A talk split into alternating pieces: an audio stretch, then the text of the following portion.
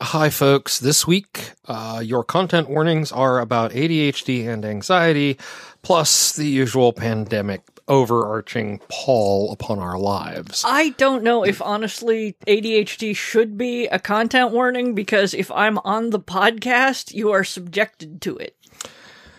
That's you know we'll we'll we'll let the listeners decide after I tell them that this is a house populated by animals, uh, one of whom is as she usually is asleep on my laptop. Hi, Tiny Orange. How are you? Yes, I know. I'm rubbing your belly. Um, so animal interruptions happen. They do. The other thing to keep in mind is that we swear Frequently, passionately, and with m- like gusto. gusto. That was what I was working towards. Uh, so you know that's why we have to mark it explicit.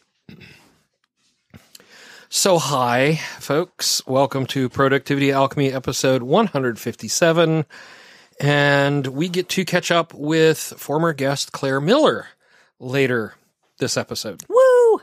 Uh, that's going to be. Uh, it was a lot. I was re-listening to it today while I was working, um, and Claire left me two Easter eggs for the editing review, and I thought they were so funny.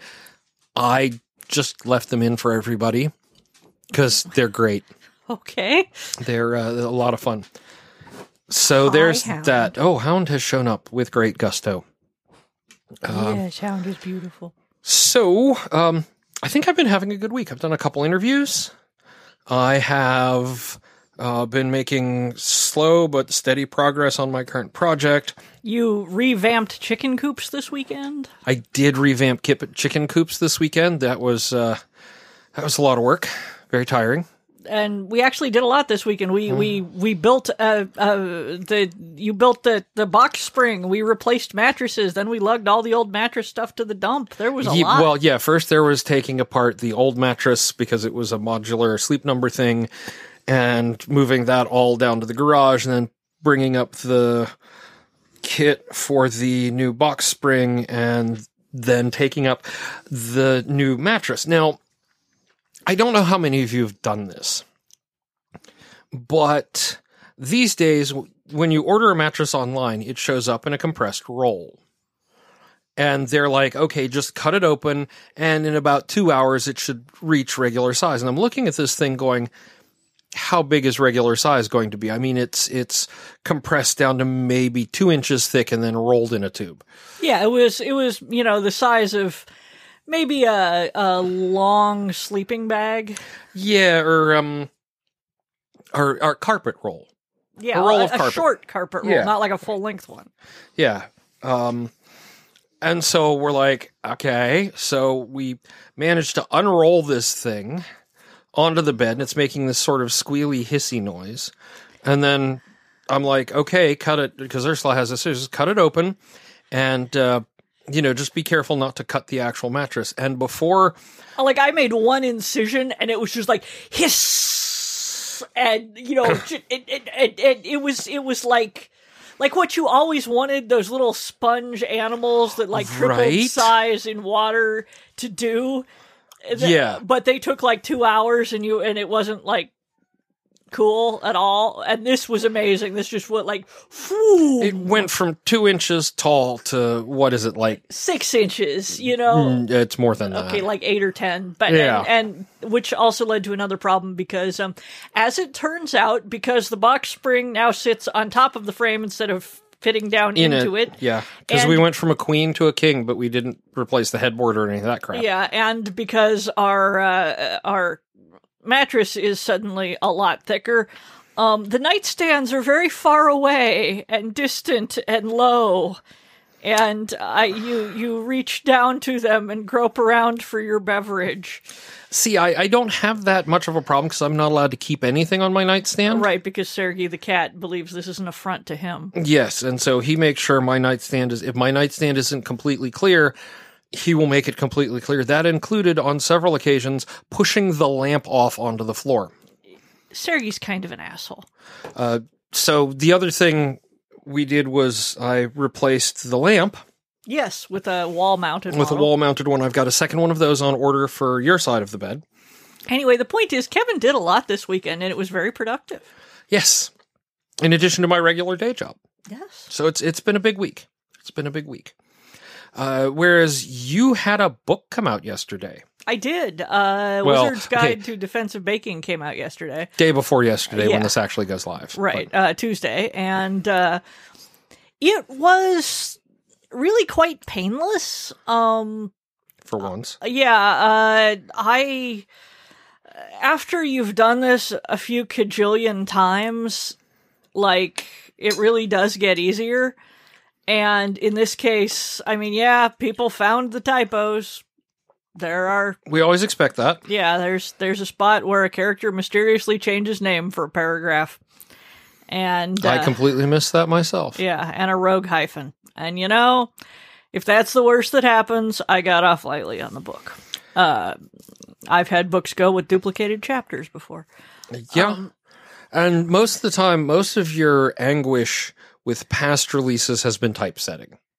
Yeah, and uh, or you know, a book will go up, and I had set it for pre-orders, and then it comes out, and I'm like, my God, that wasn't the finished thing. I had uploaded it, and it just didn't go live. Oh God, oh God, what do I do? This time, I just made sure it was it, it was done before I set it for pre-orders at all, Yeah. because I'm like, I'm done with dealing with Amazon's pre-order issues, and uh, of which it has many. And so there was really no sweat over that. Um, yeah, I'll rejigger the manuscript and fix the typos and upload it, but uh, it's like that is a a compared to some of the stresses in the past, this is nothing. Yeah. And also, by the time you're at like you know book, I was trying to do the math today, and Never do the math. yeah, uh, including the ones that haven't been published yet, but that have been completed and handed in and whatnot. Um, I've written like 40 books, and this is so after a point, you know, I don't know how many I've self published, close to, you know, at least what, five or 10? I don't know. Yeah, something like that. Uh, uh, you're after Maybe a point, more. you're just like, eh, got off lightly. It's fine. It's a book. People read it. They enjoyed it. I got money. Life is good. Uh, so yeah, they, this one was pretty painless. Um, and yeah, and I've been making word count. And yesterday I was like, oh god, uh, I don't know why, but I can't focus and I'm exhausted and need a nap. Oh god, my meds have stopped working. No, I had just forgotten to take them. Yeah. And this afternoon, I actually still wanted a nap because I had been out in the heat harvesting things. And so I napped for like an hour. And then when I woke up, I was awake. It was not like when I don't take the meds when I'm like, oh God, give me another 45 minutes. Oh God. It was like, I'm awake. All right, let's go. Uh, the, the, the fact that ADD meds mean that I wake up and instead of clinging to the bed and moaning, I'm just like, all right, let's go. Time's a wasting is still one of the great astonishments of, Yes. of medication. Like, who knew that was chemically mediated? Um, it's a thing. But I've been making word count pretty reliably for a week or two. Um, I'm harvesting veggies out of the garden. Uh, I'm not unhappy. So yeah, I mean, life. I think for a lot of people right now, life feels like a holding pattern, just because the world is on hold because of the pandemic. But yeah, Yeah. Um, I I don't feel like that for me. Well, yeah, and and and perhaps less for me because you know uh, than comparatively because you know obviously I can still do my job from home and so can you. But Yeah, and the chickens are still growing up, and the eggs still need harvesting, and uh, the only difference is we're not leaving on an airplane this coming weekend for Worldcon. would it be this weekend? It would be this weekend. Really. This weekend is when we would we would have basically fly to New Zealand, and we would.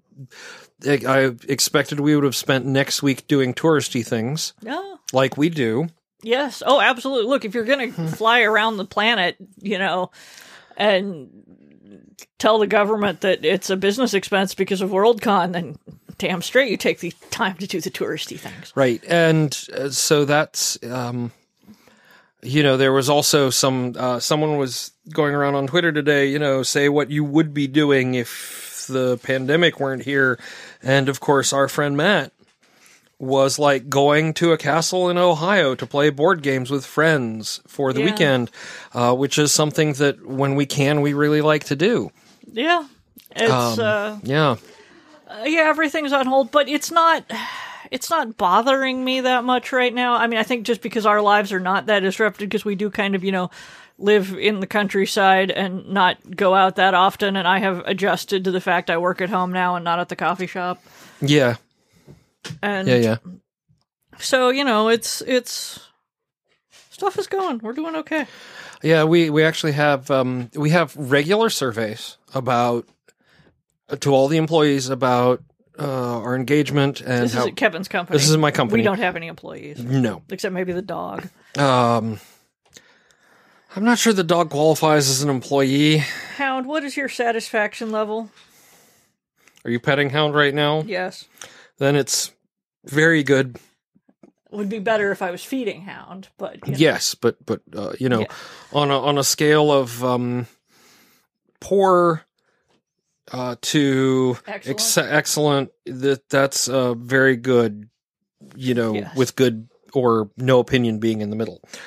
Um, yeah, it's good to Yes.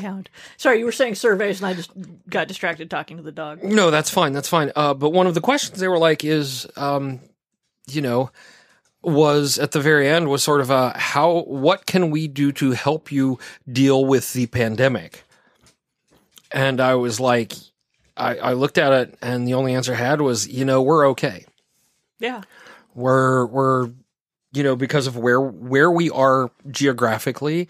Um, and the life we lead in general. yeah, we're okay. Now, if uh, one of us had to work a job outside the house, that may be very different. Yeah, and it's very hard for friends. I mean, our, our buddy Liz, who's staying with us because she can't work uh, Right. because uh, the you know, I mean, this is not a time to work retail if you have uh, chronic asthma. Yeah, and uh, so if she's going to lose her apartment where you know like that's absolute shit that is the way that life is and uh, so that's why you know she's crashing with us among other reasons but uh, I, I also did mention to Liz that uh, if if another apartment and move is on the like Horizon? schedules on the horizon someday. Let's try not to do it in the middle of fucking August. yeah august is, is uh, yeah because twice now we've had to do it in august and, And it's it's- it's, like it's very hot i mean brutal. we, we would we, we love liz to pieces we would help her move Yes. a thousand times over it's just oh god move in january next time or or or or April when it's not 95 degrees 34 centigrade for those of you and 100% humidity and a, um so that was a funny thing I was noticing on the statistics Oh, oh! Uh, tell the internet about what you have set up to do. so I have uh, I did break down and get a new weather station I have uh, the Netatmo weather station with indoor sensors and the outdoor sensor and all that We really like having our own sort of weather station just for our purposes, but Yeah. the old one, uh, basically, I think it, it was either getting too much sun or something, so it was always too hot, and it thought we lived in a well. Yeah, um, and then the the uh, water, the rain measure got clogged up with leaves and crap, and which you know it was a five in it was a five in one sensor with all the sensors in one package. Um, this actually, the Netatmo has a module just for doing rain and just for doing wind and just for doing temperature and air quality. Um, so the temperature and air quality monitor, I can look at it and go, okay, over the past week, what has the humidity been? And the humidity is 100%, right around 9 a.m. Yeah. And then it drops down as the day progresses into the 60 to 80% range. And then overnight, it's like of slowly you in drier climbs. climates are like staring now at your your speaker with your skin crawling off your body. Right. Yeah. But at night, it slowly creeps back up to, to 99, 100%, uh, which is interesting because it, it, when you're out there in the heat, it feels like you're fucking swimming, Oh yeah. right? I, I go out, I walk to the chickens and I stand there for 35 seconds and I am just like starting to sweat so much I'm soaking through my shirt. Yeah, th- these are this is the season when uh, you will reliably go through uh, two, three t-shirts. If you're if you're doing any outside activities, yeah, Yeah, yeah. I think uh, yeah, Saturday, even with all the in and out and back and forth between the chicken coops and the mattresses and bringing things in and taking things out, yeah, I went through at least three t-shirts. yeah, So, um, but having the data now and being able to look at it and go, okay, how does that compare to other parts of the the region, other parts of town? Even uh, it was interesting. I was in. I got tattooed uh, last Wednesday, and uh, at the tattoo shop in North Raleigh, it was 100 degrees Fahrenheit at 7 p.m. when I was leaving. Yeah. 637. It was not that hot here. It was several degrees cooler. We are in a a uh, wombat house's garden, at least, is a sort of uh, is a fairly stable microclimate that, uh, because of the trees and location and everything else, um, it it cuts off the extremes. Basically, it's a lot not- of ways, It's yeah. not going to get quite as hot, and it's not going to get quite as cold, uh, which is great if you're a gardener. Yeah, it also means that sometimes there's snow at the end of the driveway, but not here. Yeah. And ironically, um, Dog Skull Patch, where we've been doing work, is a few degrees cooler. Yeah. Uh, like it, uh, it runs colder than here, and which is not great for gardening. Uh, the same way because let's face it, I, I coax a lot of plants along that uh, that probably don't necessarily want to grow in my zone, but I I convince them that it's in their best interest to. But uh yeah, Yeah. but it is nice that because uh and part of what we're doing with the silvopasture process is keeping up trees uh, means that there's enough sort of dappled shade at all times that uh, it's just cooler for animals there, and uh, that's that's what you want if you're you know sheep. Yeah, and then eventually, uh, when we can get a when the solar's set up, and when we can get a semi-permanent uh, power-ish situation and internet situation out there, uh, I definitely want to put the same weather monitors out there. Yes, so absolutely. that I mean they'll have their own base station and, and all that stuff, but so that we can so that we can look at it and uh, make decisions with actual data. Oh my god, yeah. weird.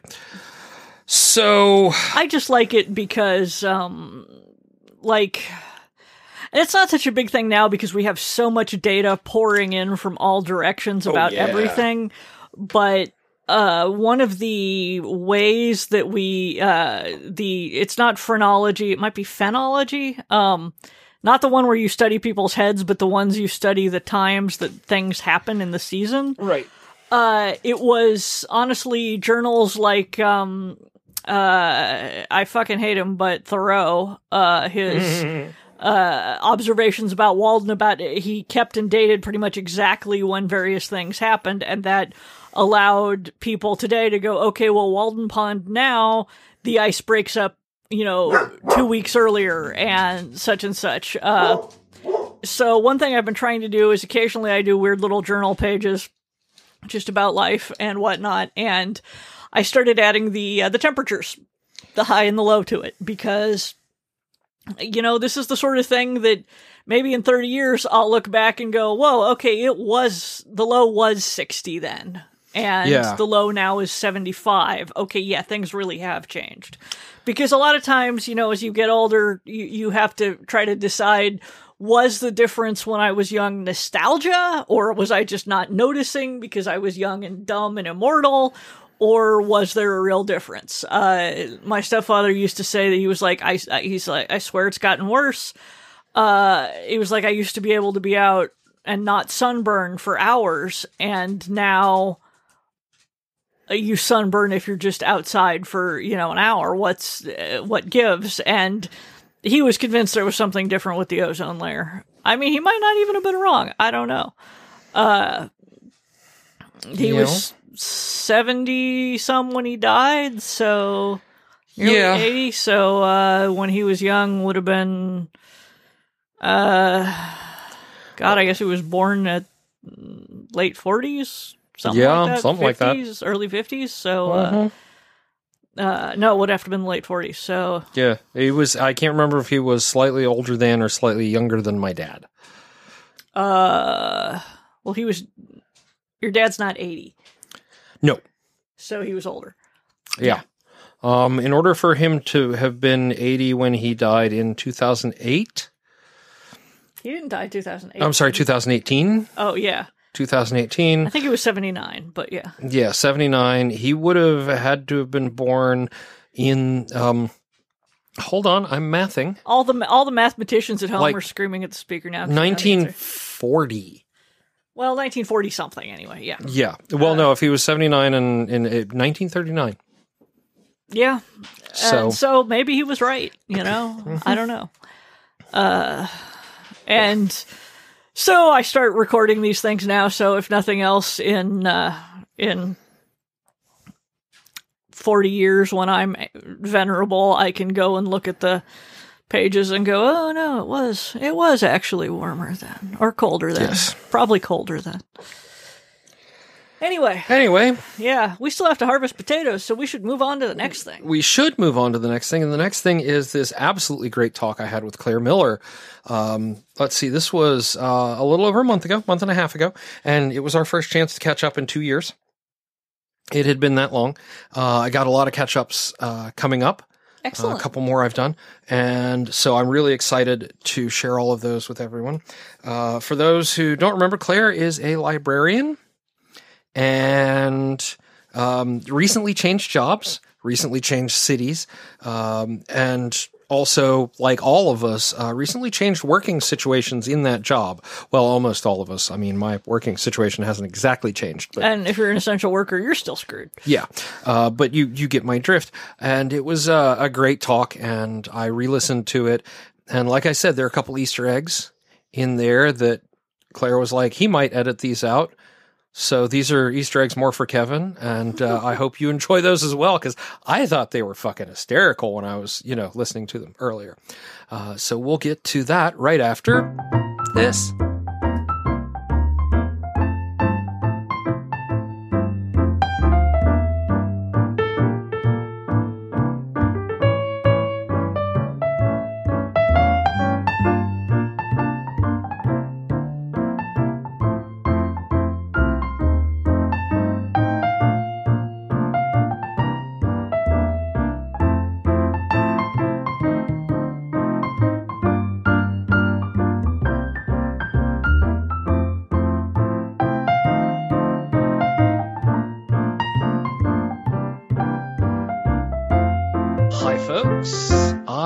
Am here with Claire, who is coming back to us after it's been almost two years now since you were on the show last. And That sounds right. yeah, and, and some things have changed and some things have not. And uh, before we, we go into the uh, the the review of, of what it is you do, what drove you to email in to say, hey, let's Uh, do another one? Well, uh, I decided that life was never going to be normal again, so we might as well meet up. Okay. Uh, be, right, because I, I, I changed jobs. That was one of the big things that Right, changed. and I really wanted to take some time to get to know the new job and settle into a new routine. hmm And after four or five months in the new job, I looked around and went, I don't know that I'm ever going to be settled into anything that approximates an old normal, so we might as well talk. And it, and it was nothing about Alicia. Uh, no. No. Oh wait, wait. Her episode hasn't come on yet. I don't think. Uh, Mel. or maybe I'm not caught up yet because Maybe. I'm about four episodes behind pretty consistently because I've stopped driving. Because you stopped driving. Oh well, yeah. Haven't we all? Yeah. No, I had um not Emily. Come on, where are my notes? Brooke. I had Alicia on not that long ago. She's like, oh yeah, and uh, and hadn't told you. I don't think. Maybe it's the wrong one. Or oh, hey, were you Guinness thinking about Corey? Corey? That's the one. Yes, Corey. I know, why I- I- yeah. Alicia. oh, hey, dinner's dinner's being cooked. Um, That's the fire alarm. Yeah. Uh, whenever That's right. You guys have the fire alarm that's very um sensitive. It's an it's a nest. It's a nest, and um, it is very sensitive. And uh, I'm apologizing to everyone listening, but uh, uh, the fish uh, the fish may be done. Hold, hold on for a second, everyone. Just just. God.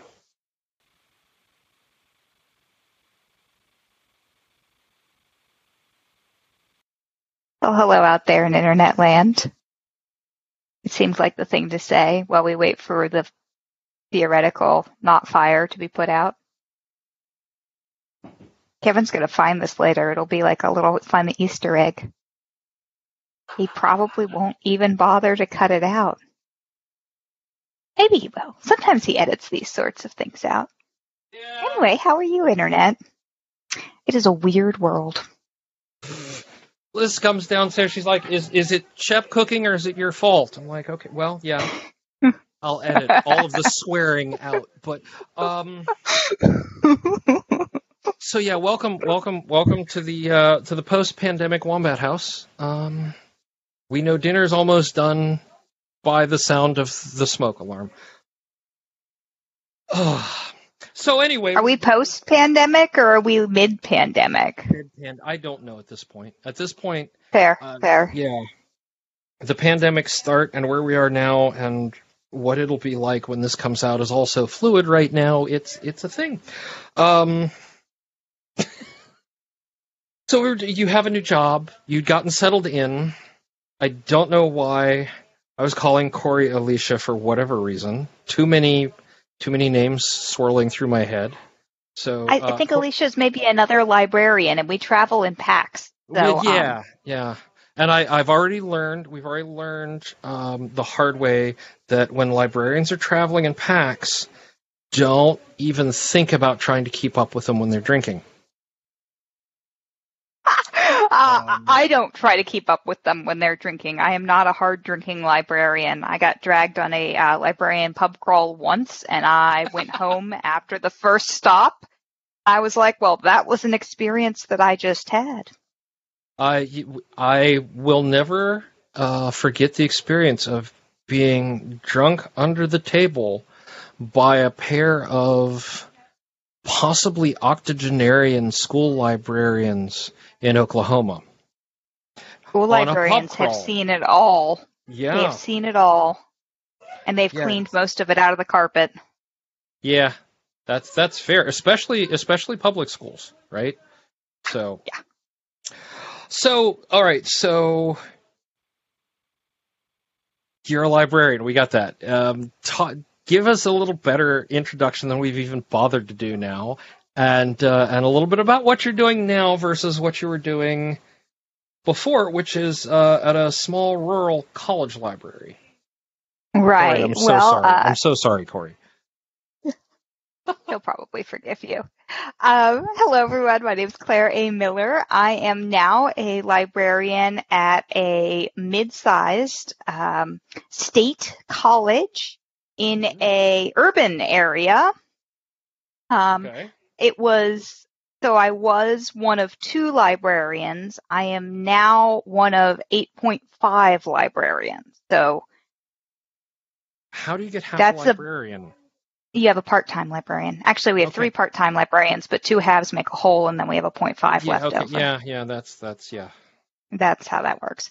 Um, so that was a big change. I went from my official job title being librarian, meaning I Mm-hmm. wore all of the hats or approximately half of all the hats, Right. to I am now a um, research and instruction librarian. I have a specific, specific, more specific job title.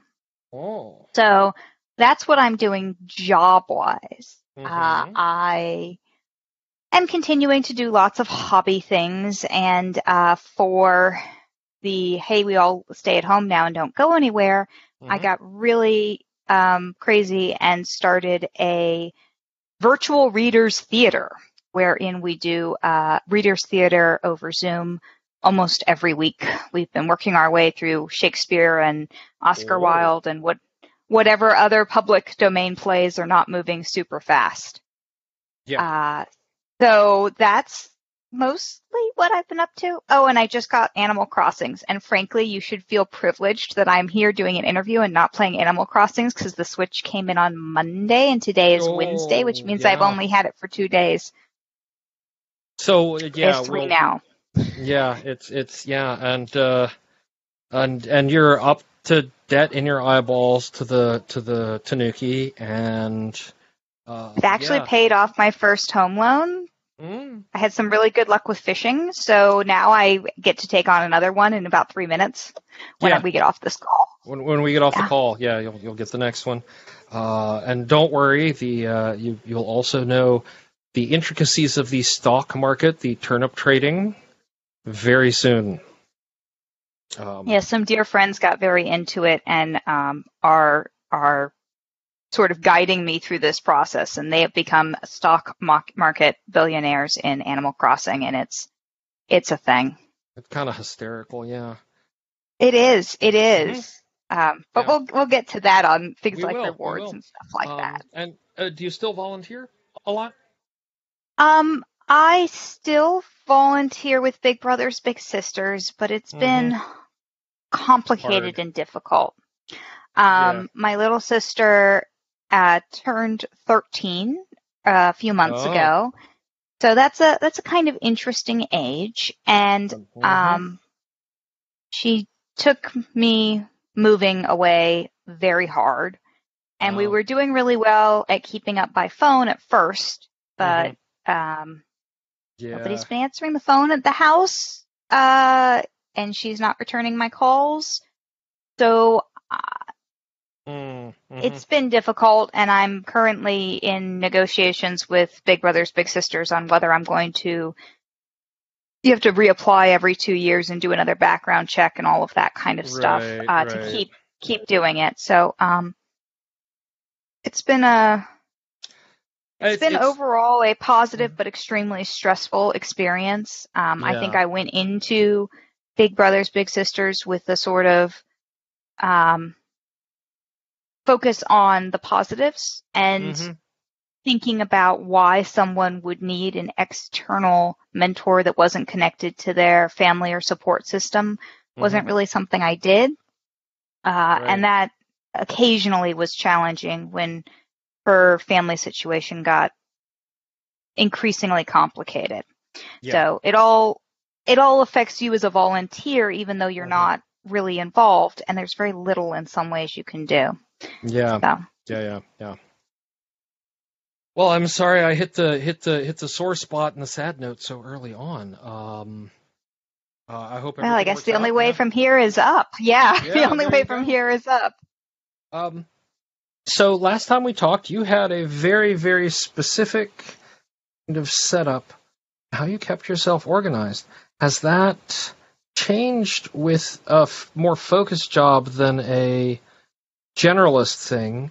And how has, uh, and if so, how? Uh, yeah, it's changed. Uh, it's changed a lot. Mm, But weirdly enough, it's not because my, well, it's a little bit because my job is more focused. right. Um, mostly it's because I am now expected to do less work. Okay. Um, and that sounds kind of counterintuitive, but remember I said we went from two librarians to 8.5 Right. librarians. Um, so while the number of students has gone up dramatically, Mm-hmm. uh, my previous institution was about 4,000. My current institution is about 30,000. Just a small jump. That's a Just a small, small jump. jump. It's a big Yeah. jump. It's a big jump. um, yeah. But somehow my workload is significantly less. Okay. Um, and I think I discovered one of the downsides of being a productive person that people can count on at my old job. I was at that job for six years Mhm. and around year two, I became known as somebody who did consistently good work and was dependable and would show up and do stuff. Right. And that meant every time there was a project or an initiative or an event or an outreach thing that needed to be done, I would often get pulled in. Right. and it was all good work and it needed Mhm. to be done and I was happy to contribute. But when I was listening to episode 133, um, Michelle Wexelblatt, Yes. When she was saying too much is too much, it was really struck a chord with me because Mhm. right around the time I was listening to that episode was the time that I was suddenly noticing that my new job was not more than could ever be done in a single day. Like the what I needed to get done and what I actually could get done never lined up.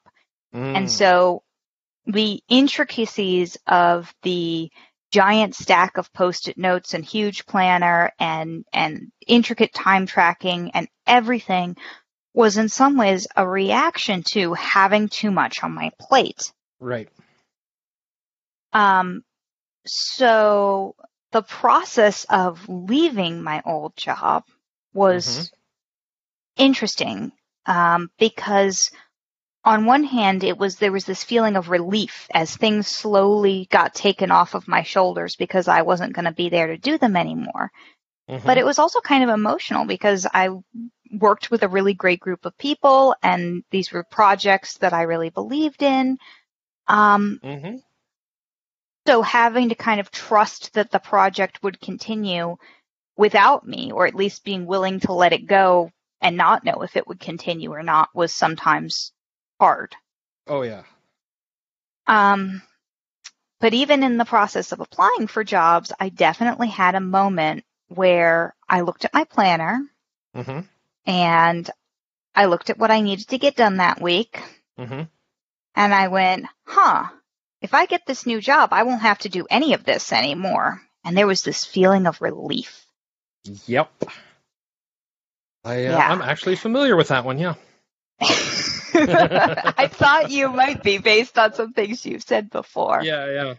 Um, so, uh, I gave them a very long notice period at my old job, partially Mhm. because I actually was offered the job uh, in early December, which of course is the wrap up of the fall term. And Right. I basically said, Hey, I'm one of two librarians. I cannot leave the other librarian to do the start of spring term solo. That's not No. negotiable. No. No. Mhm.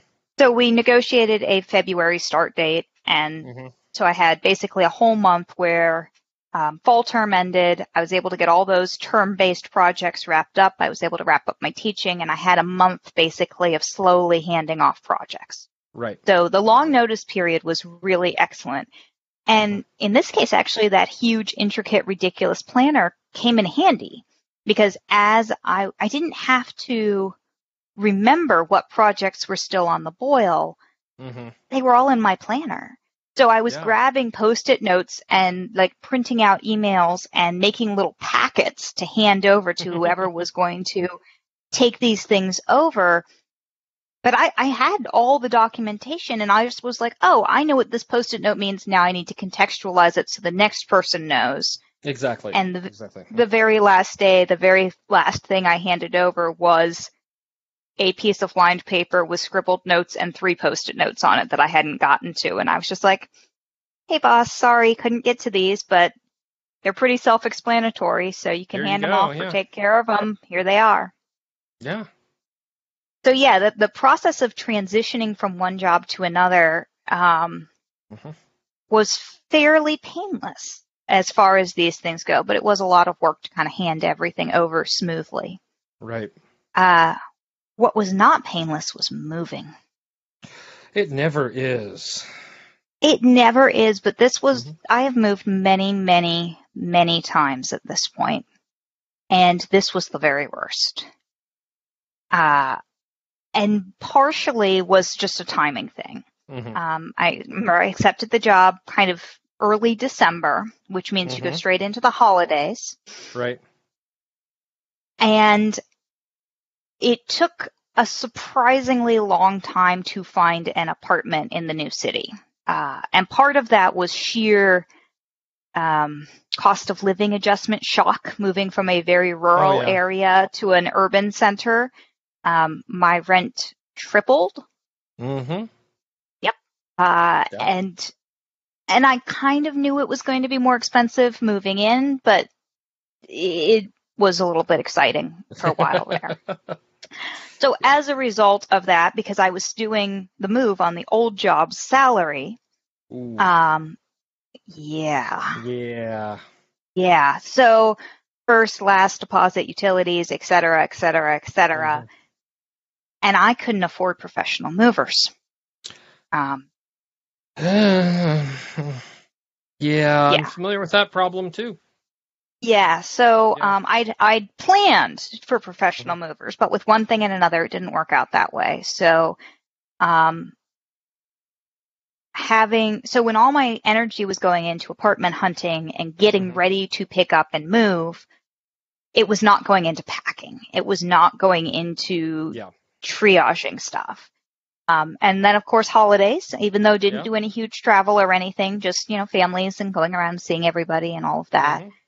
Um, the other thing was that my living situation was changing. Uh, the partner I cohabitated with and I decohabitated when I moved up.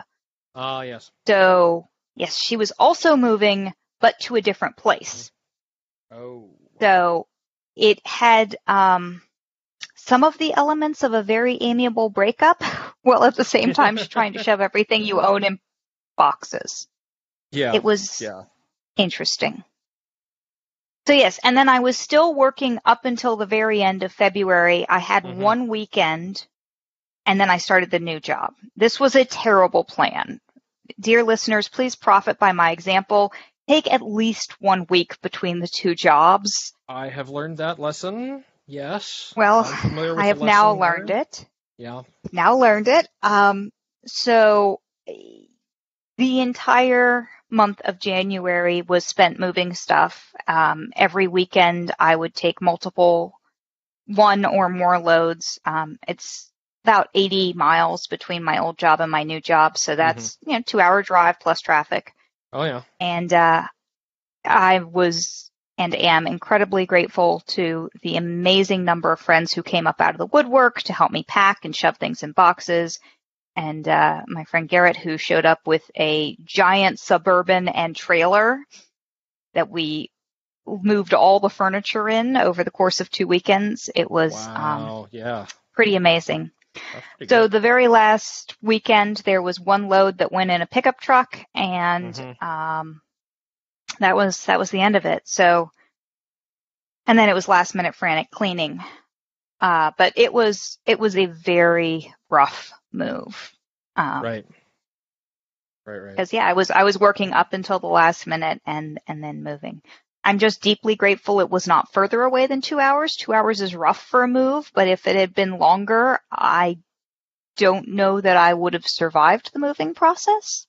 I, yeah, um, I'm trying to think. So, the last time I did a move that was more than an hour between start and finish of, of like locations was when my ex and I moved back to North Carolina from Queens. And yeah, that have- just sounds Yeah. brutal. we, we did have professional movers for the trip home. We did not uh, on our initial move up there. So that was, you know, we're going to get everybody together, load up a truck, get rid of what we don't want, get or leave it with my roommates at the time, and uh, just get in the truck and drive because that's what you had to do. Um, and there was no multiple trips.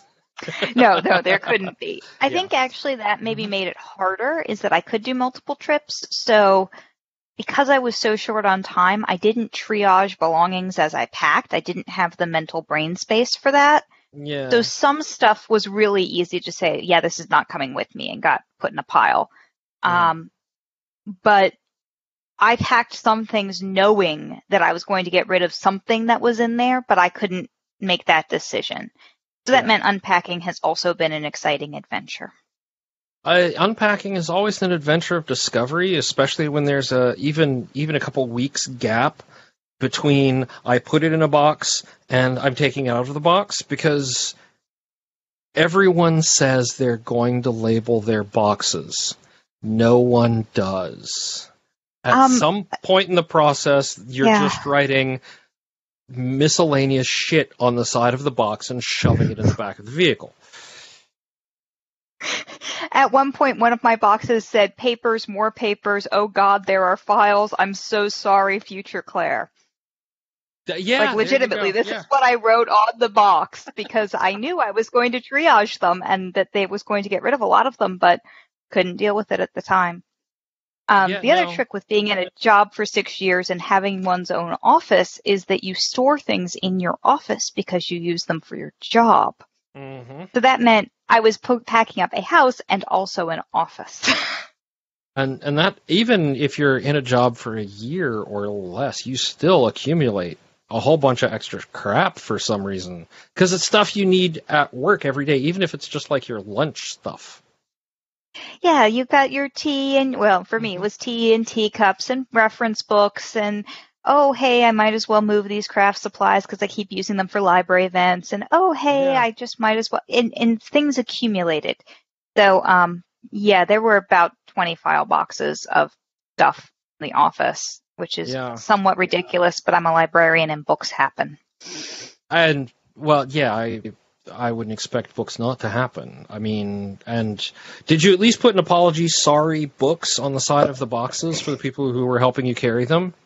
Um, Um, actually, so you said people don't label boxes, and this time for moving, I said I'm not going to label boxes except I did tape colors. I got different colors of masking tape, and I Oh. taped the corners with the room that the stuff came from.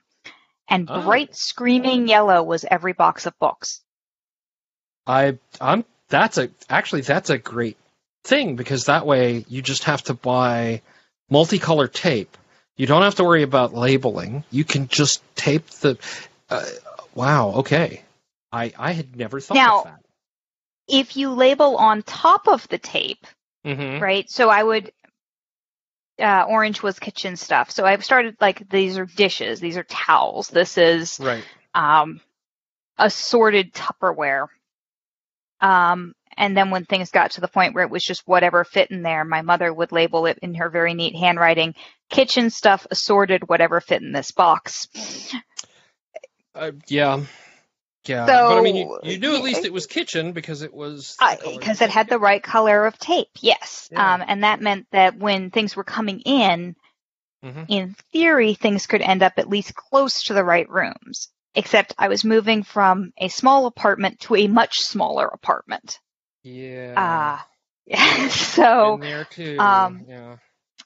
th- there was much furniture. There was furniture that was gotten rid of. There was stuff Mhm. that was gotten rid of, and at one point, um, there was one of those little narrow aisles where you kind of scooch through to get through to the next room. Yeah. And at this point, we have walkable paths everywhere, and I am down to my last eight boxes that are not yet unpacked, but they're all difficult boxes, and I'm avoiding them. That's you know, uh, and that's fine too because there are there are difficult boxes in my in my attic. Um, some of them have been difficult boxes. Is, is Ursula in earshot? No, good. Some of them have been difficult boxes since we moved from my ex-wife and I moved from New York to North Carolina. Um, but I have an attic, so it's much easier to shove them in the attic and forget about them, which is something you really shouldn't do, but Not not happens. ideal. Um, actually, Yeah. my father's house is sinking into the ground because he had been doing that for a long time. ooh, Uh, Yeah, Florida, old house. Um, it's Yeah. it's legitimately sinking, so they're working on emptying out the attic. Books are heavy. Yeah, books are. Yeah, none of it is, is books like that. We we don't. You come from a long family of book collectors, don't you? We've been in academia for many generations. So, all right. So, you've had to downsize your living space. You've downsized your planner, obviously, because that's where Yeah, so- started. Was yeah. yeah, this is Um, this is where it all started. We went wildly off track as we sometimes do. So I am still using the emergent task planner. That is Okay. my daily to-do list. It's also Mhm. now my time tracking because this job has a very different structure of evaluation and reporting. Uh, Ah. It's not quite as bad as lawyers, but I do Mhm. need to report how many hours each year I spend on certain projects. Oh, Which nobody- billing and budgets. Uh, well, this is actually an institutional thing. I don't think it's a statewide thing. Um, at least I've never encountered it before, and I've worked in several of the state institutions here. Okay. So, um, so yes, they want to know how many hours you spent on X type of work. So using the emergent task planner lets me actually keep track of how many Mhm. hours am I spending on X type of work, and then I repair, prepare my monthly report, and then that all feeds into the yearly report, which we are sneaking up on. Um, since I came in halfway through the year, I'm going to have to get it done by the end of Yeah. June. But um, yeah, the, so the emergent task planner is still really important to me. Um, Mhm. I have dumped the paper planner entirely, and now things like appointments and meetings go into Outlook. Um, Mhm. I am still in the Outlook ecosystem, but I uh, broke down and downloaded the Outlook app onto my phone so that I can check my calendar when I'm not at work. I'm working more normal hours, which is nice. I'm no Oh. longer working um, noon to nine, which was terrible. Uh, I'm sure it would work for night owls, but I'm not a night owl. I had just been working night shift for, at that point, 10 years. Yeah. Yeah. Uh, so no longer than that, like 12 years. Yeah. Yeah. Um, so working more normal hours means that the Mhm. work hours can be for work and after work hours can be for social and the two don't run into each other as much. So I still keep a Google Mhm. calendar for my personal stuff, including some shared ones for various purposes. But Yeah.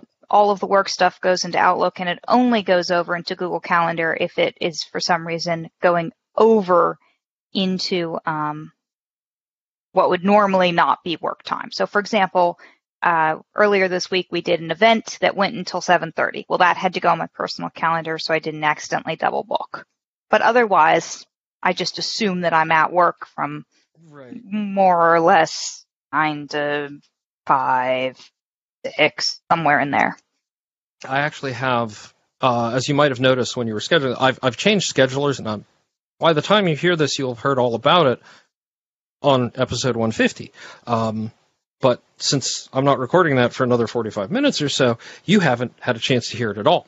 Um, uh, but I have a, I actually set up a separate calendar called working hours and downtime hours that is specifically for things like the Doodle calendar schedule I use to schedule these so that like if I'm working um I can say okay this time is blocked off for work this time is blocked off for sleep because I, I Very I do- important. yeah I block off the the like I guess from something like 10 p.m. to 8 a.m. as this is when I sleep as as downtime as don't book anything here or don't let someone book something in there for you and and that's that's really helpful in it because that way um since I have a semi-public schedule tool that is as you saw um by the way, when, when you sign up to get an interview, you get a link to actually schedule things directly on my calendar. Um, uh, the uh, uh, but blocking off when people are are when I'm going to be unavailable, even if it's just for like, yes, I'm working, and uh, is really useful.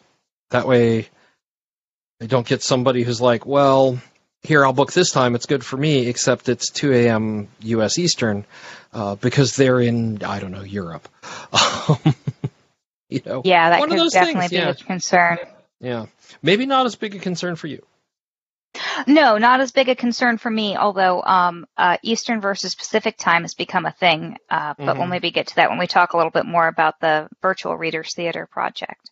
So yeah, Yeah. um, long-term planning goes into Outlook. Um, Right. I have a binder still, but it's a much smaller binder. Mm-hmm. Um, it does have a place for post-it notes that are in progress but not actually scheduled yet Mm-hmm. and that's okay. It's it's only it's two pages as opposed to like six. So it's and I do not fill all of those pages. And it's got room um, to grow. It's got room to grow. I hope it does not grow. Um, that's part of part of my little project over here is um, saying yes to things very mindfully, or at least trying to, hmm um, because too much is too much. And then I have a lot of um, longhand notes and printouts of various things in the same binder because that's kind of my project repository. Um, that was something I did at the last job, and I find it's much easier for me sometimes just to take longhand notes, and I'm never going to get around to typing them up. So they just need to live in one place where I know where they are. Yeah. Nope. I I'm taking longhand notes right now, both because trying to take notes on a keyboard while conducting an interview is terrible from a noise Yeah. standpoint. Um, but also because it, it cements better in my brain while I'm taking notes, and then I can look at them and go, "Oh, right, this is," um, and I don't have to re-listen to the episode to figure out what something meant. Yeah. why I'm referencing a link or something like that. Yeah, Yeah, so I'm Um, still using a ridiculous number of post-it notes. I'm still Mhm. using my multicolor pen. Um, and the color coding definitely helps with time tracking. But Mhm. overall, my system has gotten a lot simpler. Yeah.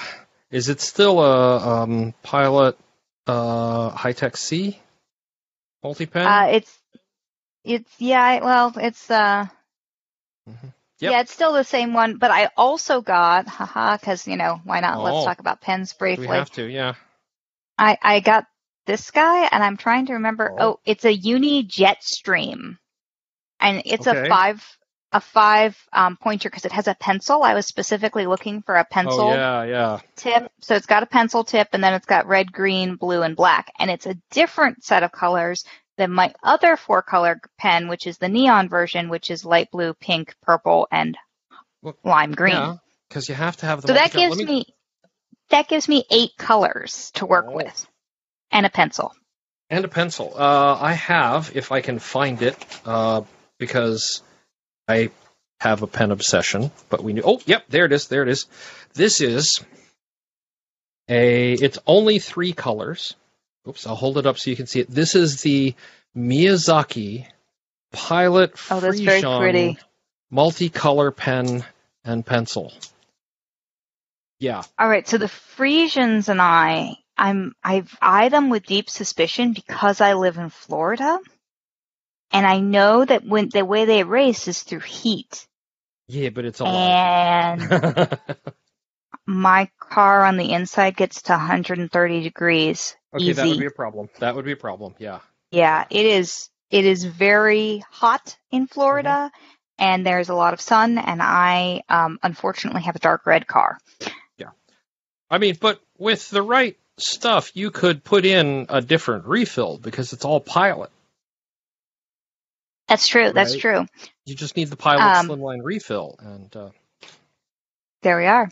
But Yeah. yeah, the Jetstream and I have been getting Mhm. along nicely. Um, that's a lovely I, pen. Yeah.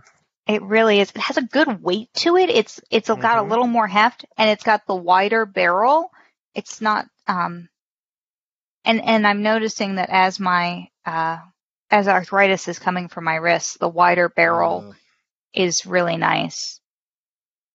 I, Really yeah, narrow pens no longer work for me quite right. Not quite there yet, but I can I, I can see that coming in my future based on genetics, and yeah, Yeah, my my fingers have already started to turn and do the characteristic knuckle tilt, and I'm 36. So I've been it's well, coming. yeah, I've been I've been worrying that's what's happening to my thumb lately. This thumb joint has just been sore all the time and stiff, and I'm like, oh god, am I getting arthritis in my left thumb? Um, and it's not like I can just waltz into the doctor's office and say, hey, can you check to see if I have arthritis right now? So Not not ideal at the moment. One of the many things that are not quite ideal. I suppose. Um, Yeah. I suppose speaking of not ideal, so I now work in my living room. yeah, no, it's um, it's yeah. So I it? um, it it it has been a terrible adjustment because, as I think I mentioned in my first interview, um, I have ADHD, which was not uh, diagnosed until I was an adult grown. Uh, and it is counterindicated for me to do any of the medication, which is very sad. Uh, but Oh. yeah, no, no medication for me. Uh, counterindicated. But I had a pretty darn good working set of coping mechanisms. Notice the Mhm. past tense. Yep. Because as it turns out, a lot of my coping mechanisms for being productive at work were based on going to work. I am now at work. I am dressed up in work clothes. Mhm. I am now going to sit down at my desk and my computer that are for work. I'm going to grab my binder that is for work and I will do work things until I leave this place. Right. I now work in my living room. Mhm. Uh, so that distinction went out the window. Um, also, there were some pretty serious ergonomic issues that had to be solved very creatively. Um, I experimented with new chairs. I got a cushion for the chair I have. Have an Mhm. old um, library table that I'm using as my desk, which would be fine, except it's too high to type comfortably. So Yes. I Mhm. pulled out the front drawer and made a little. Here, I'll show you, Kevin. I made a little Oh. piece of cardboard covered in um, uh, like upholstery fabric that sits in the divot of the drawer, which puts it at the right height to keyboard. And I have an external the- keyboard. Yeah. Yeah. that- Yeah, that was the problem So I have an behind me. external keyboard. Yeah. Yeah, that brings it down. So now I've got a laptop stand that holds the laptop up and Mm-hmm. a little weird keyboard tray that I made out of cardboard because when you've moved, you have had lots of cardboard. Oh, you have so much cardboard.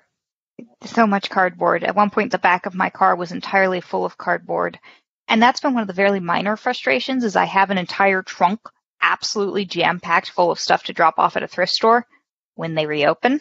when they reopen. When they reopen. So it's been in there for two months. Don't know how much longer it'll be there. It'll be fun.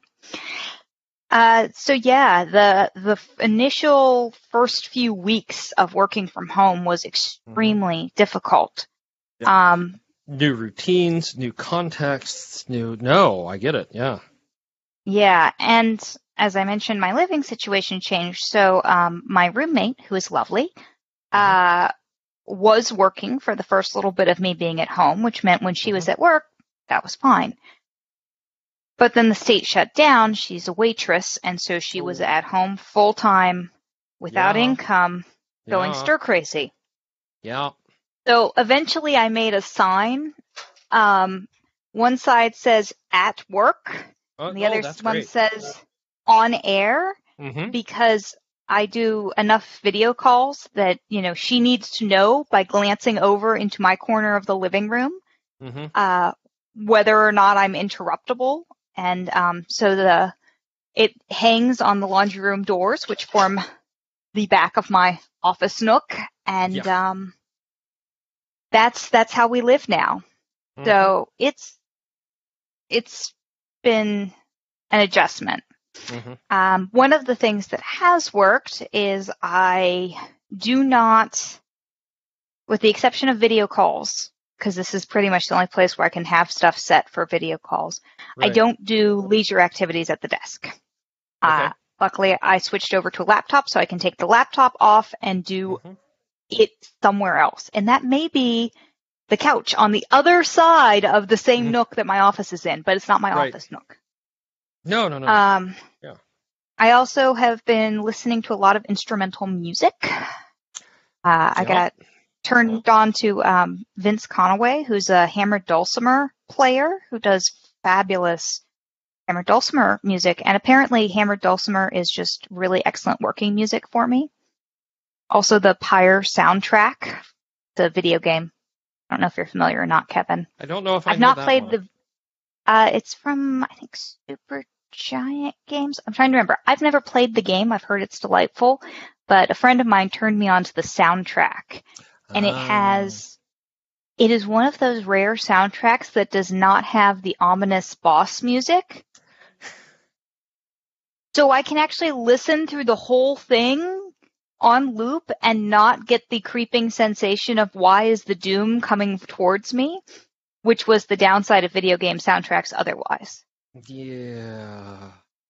Yeah. Because even can- if you've never played the game, boss music is boss music is boss music, and you can feel it creeping up behind you. So and and even and music is used to set the tone in games, movies, TV so often that there is almost this this uh, subconscious reaction when certain kinds of music come up that like oh shit the bad guys here oh shit, the bad guys here. So yeah, I've Yeah. um I've had to new songs with lyrics are really hard for me because my brain will go, oh look, lyrics I need to pay attention to. Um, and for a while I made a, a playlist of songs that I recognized enough that I didn't have to pay attention to them. But as it turns out, operantly conditioning yourself with pop music is a terrible plan because at one point I was driving on the weekend and one of the Mhm. songs on that playlist came on. And suddenly I was like, okay, I need to turn around and go to work right now. And my car, I guess because I wasn't thinking about it, went to the college without me. Like I was just like, okay, Yep. gotta go run some errands. And I end up in the college parking lot because that song is playing. And I was like, okay, well, we need to break that association. that yeah So yeah, now I to- have a list that, of list of things that I pretty much only listen to while I'm working. And I will try to remember to send you the links to those, um, Kevin. Jeez. Um, I mean, I've got the Pyre soundtrack and, and Vince Conaway here, but uh, there's there's so much more. I'm sure. Um, if I if I were to put together like my playlist for for work, because I I most of the time when I'm working, I don't want music I necessarily have to think about. But for me, that often is music with lyrics, because like you know. Uh, uh, music by the Who I've been listening to my entire life. It feels like um, most of my conscious life anyway. So like Tommy or Quadrophenia or um, you know uh, most Queen. It's just like yes, that that is a hindbrain function now. It's there. It's a distraction for the parts that need distraction, and the part that needs to be working on things is now working on things. Right. So, and, and maybe, maybe you are not, um, prone to operantly conditioning your brain accidentally, but as I discovered, um, True. pop music and I are not, not on good terms for working. Yeah. So Yeah, yeah, well, having a yeah. little space that I try to avoid except for when I am doing work mm-hmm. helped. Making the sign actually helped. Um, using headphones if my roommate is home helps Yeah. because then I can just kind of be like, no, I exist in a little bubble bubble that is my office. Uh, but yeah, working working suddenly from home has been hard. A lot of my coworkers are like, "Oh, this is great. I never want to go home again." And I admit I love the commute. Yeah. I you like know, the had a fact that I don't have to pack a lunch. I just go and make it over there. And there there are things I like about it, but I do miss having that compartmentalization. I and as someone who's been doing it for nine, ten years now, give or take, um, nine years. Yes, nine years. Um, after a time, you may not want to go back to work, and you'll have compartmentalized it such that it's like, oh, yes, work is over there, and now, and do I have to go somewhere? Uh, but that may just be my own tendencies, right? Um, It's possible. Um, Mhm. I guess we're going to see how long this lasts. We know Yeah. my college, at least, is classes are online through the end of summer term, and they're supposed to, in the next couple of weeks, decide what to do about fall. Um, um, yeah, my youngest leaves for college in, uh, like he starts in August, uh, and we've already been getting the here's how we're going to do move-in days, and I'm like, so you're saying move into the dorms in these windows to minimize contact, but at the end of like the day on the final move-in day everybody's going to be there, and we know how socially distant storms stay. So how are we going to? I don't understand. Um, but they're still they're planning right now in person classes starting in the fall. Yeah, I guess the the thing that my college has going for it is we're not residential um, Oh, okay, because we're primarily um, we offer some four year degrees, but we're primarily a two year degree um, granting institution. We don't have dorms, uh, so none of our Ah. students live on campus, Mm-hmm. uh, and there are some programs that really have suffered not being able to have face to face classes. Like our EMT program is basically shut down for the duration because Oh yeah. You can't do simulations online for that. Our nursing program is having similar issues. Um, you know, welding and all, all of those other kind of trade school aspects are on hiatus. But the suspicion is that not, we're not going to go back to quote unquote business as normal come fall. Right. We'll see what Yeah. that looks like. Maybe, maybe we'll talk again at some point. Yeah, and well, I mean, it's going to be very interesting for everyone, um, especially since the the college that, that Jacob got into uh, has a requirement that you live on campus the first year, Mm, and yeah. you are not allowed to have a vehicle you park on campus for the first year. Um, so we'll see how that adjusts as as it moves forward. Um, That's very interesting. yeah, so we'll see. Be glad you're not in a residential college, I guess. I I am I'm grateful for that. Um, Mhm. yeah, there are a lot of discussions happening in the higher education community right now about all of this and what we do from here. Mhm. But yeah. anyway, with about 12 digressions, I guess that's most of um, organized and Yep. some of systems and habits. Guess we'll Mhm. do one more brief digression, which is a little bit about uh, this virtual readers theater that I sort of organized Yes, on the spur I'm, of the I'm moment. very fascinated about by this. Okay, so um, I, I, maybe week two or so, I was hanging out online with a friend of mine, and we were talking about how not being able to go anywhere or do anything was really annoying, and Mhm. what even could you do? Um, and her dad was doing community theater. Production closed early because of COVID, so. Oh, yeah, yeah. I was like, you know, you could do like a readers theater thing. And I was just talking and I kept talking and it all unspooled before me. I was like, you'd have to do public domain stuff, but you could do it Mhm. over Zoom and everybody would just read their parts, no rehearsal, costumes if you care about it, but you don't have to costume. I mean, we can just do whatever. We could have spatula wars or something, it- you know, spatula Yeah. battles instead of sword battles. And and we could record them and we could post it on YouTube so people could watch and maybe this would become a thing.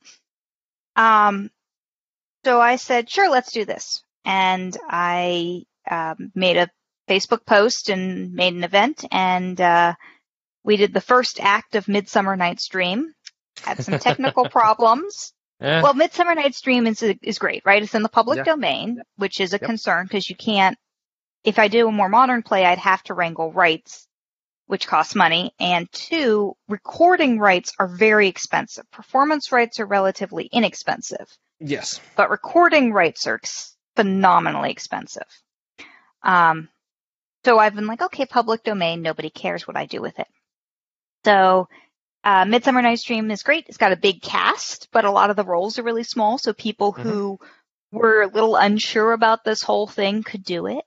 Uh, it's a pretty well-known play. It's not like, you know, Titus Andronicus or Cymbeline, which most people haven't God, read Titus unless they're really Yeah. into it. Yeah, there's a whole story about Titus Andronicus, but we're not going to be doing that. And it's a comedy. That was important Oh, yeah, to me yeah. that we do comedies, uh, which is why we've not yet perpetrated Hamlet. Uh, so that we would do something light and fluffy and fun. So, um, yeah, so we use Doodle to do casting. Mhm. It's first come, first served. One, you Right. can sign up for one role and uh, we run it through Zoom. I have an institutional Zoom license through my work, Mhm. and nobody's told me I can't use it on the weekends to do theater, so I've been doing that. There you go. I figure, you know, Sunday afternoon, no, nobody's using the college Zoom. It's fine. Uh, we actually Uh, got explicit permission uh, from work to say if you need to talk to family or whatever, please use the work account. That's awesome. It's okay. yeah. Yeah. they just haven't told us no, and I, we- we're doing theater. I figure that counts as culturally enriching. That's fair. Yeah. Yeah. Yeah. So, um, but you know, when you jump into something like this for the Mhm. first time, uh, you're making it up as you go along. And so by the time we did our second production, uh, which we do next, I think we did the importance of being earnest, also in the public domain. Yes. Uh, so I started making a giant list of all of the things that needed to be done because I was Mhm. trying to organize this. And there are about 15 steps and they're all interdependent. Yes. Let me see if I have, here it is. Hi, I have a checklist. So you have to select the show. You have to Mhm. find the script for the show and it has to be publicly accessible to everybody. hmm You have to have a graphic for the show to promote the show.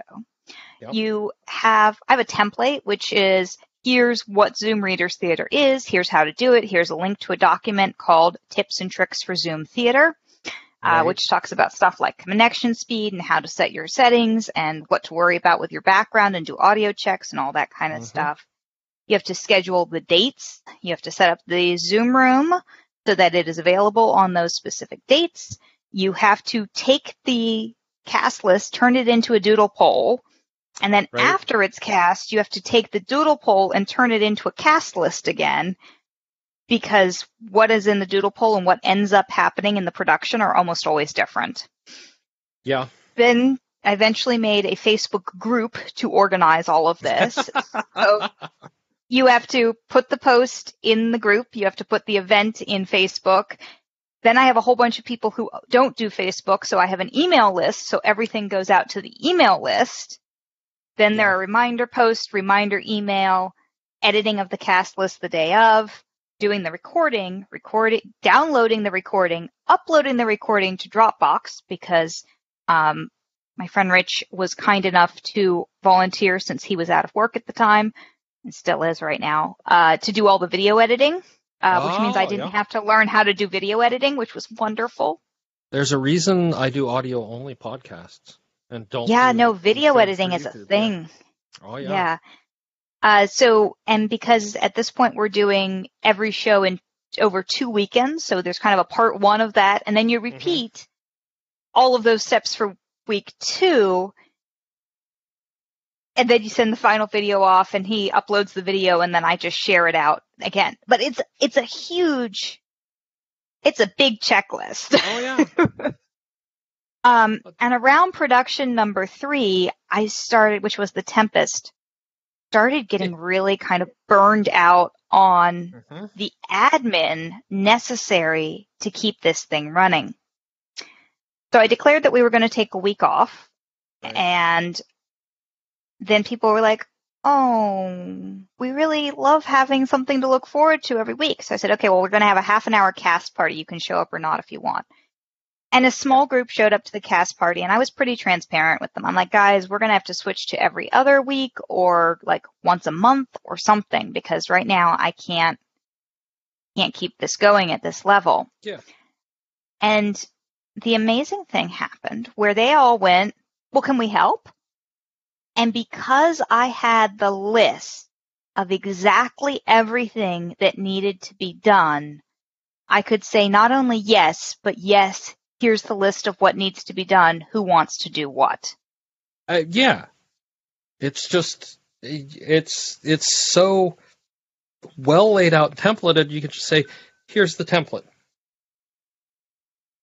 Well, and that way, so I'm still running the show, but now there's a group of now five of us who are Mhm. collectively running the show. So Running one the show, person yeah.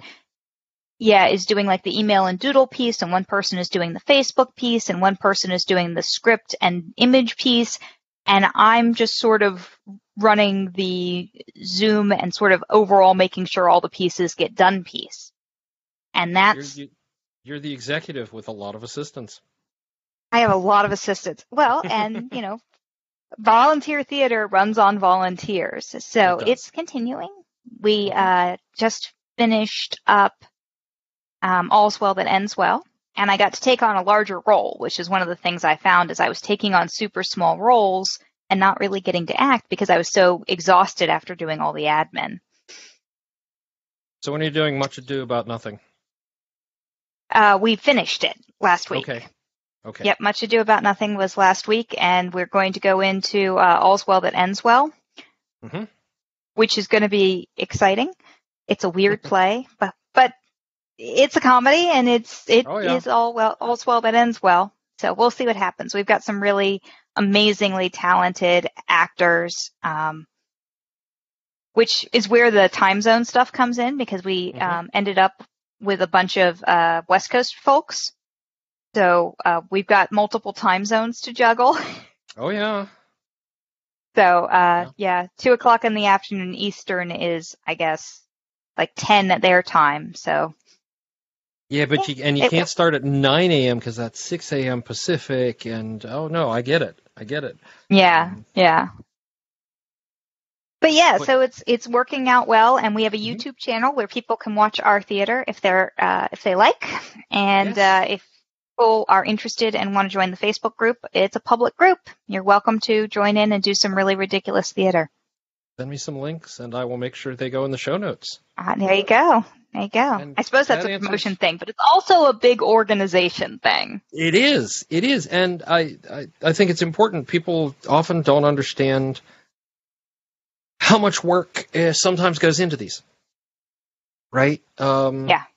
I mean, in a lot of ways, I do spend for Productivity Alchemy and for Kevin and Ursula Eat Cheap. I spend significantly less time editing. Um, well, for Kevin and Ursula Eat Cheap, I basically throw it into Auphonic, let it level out the sounds, upload it, and say, "Well, you get what you get."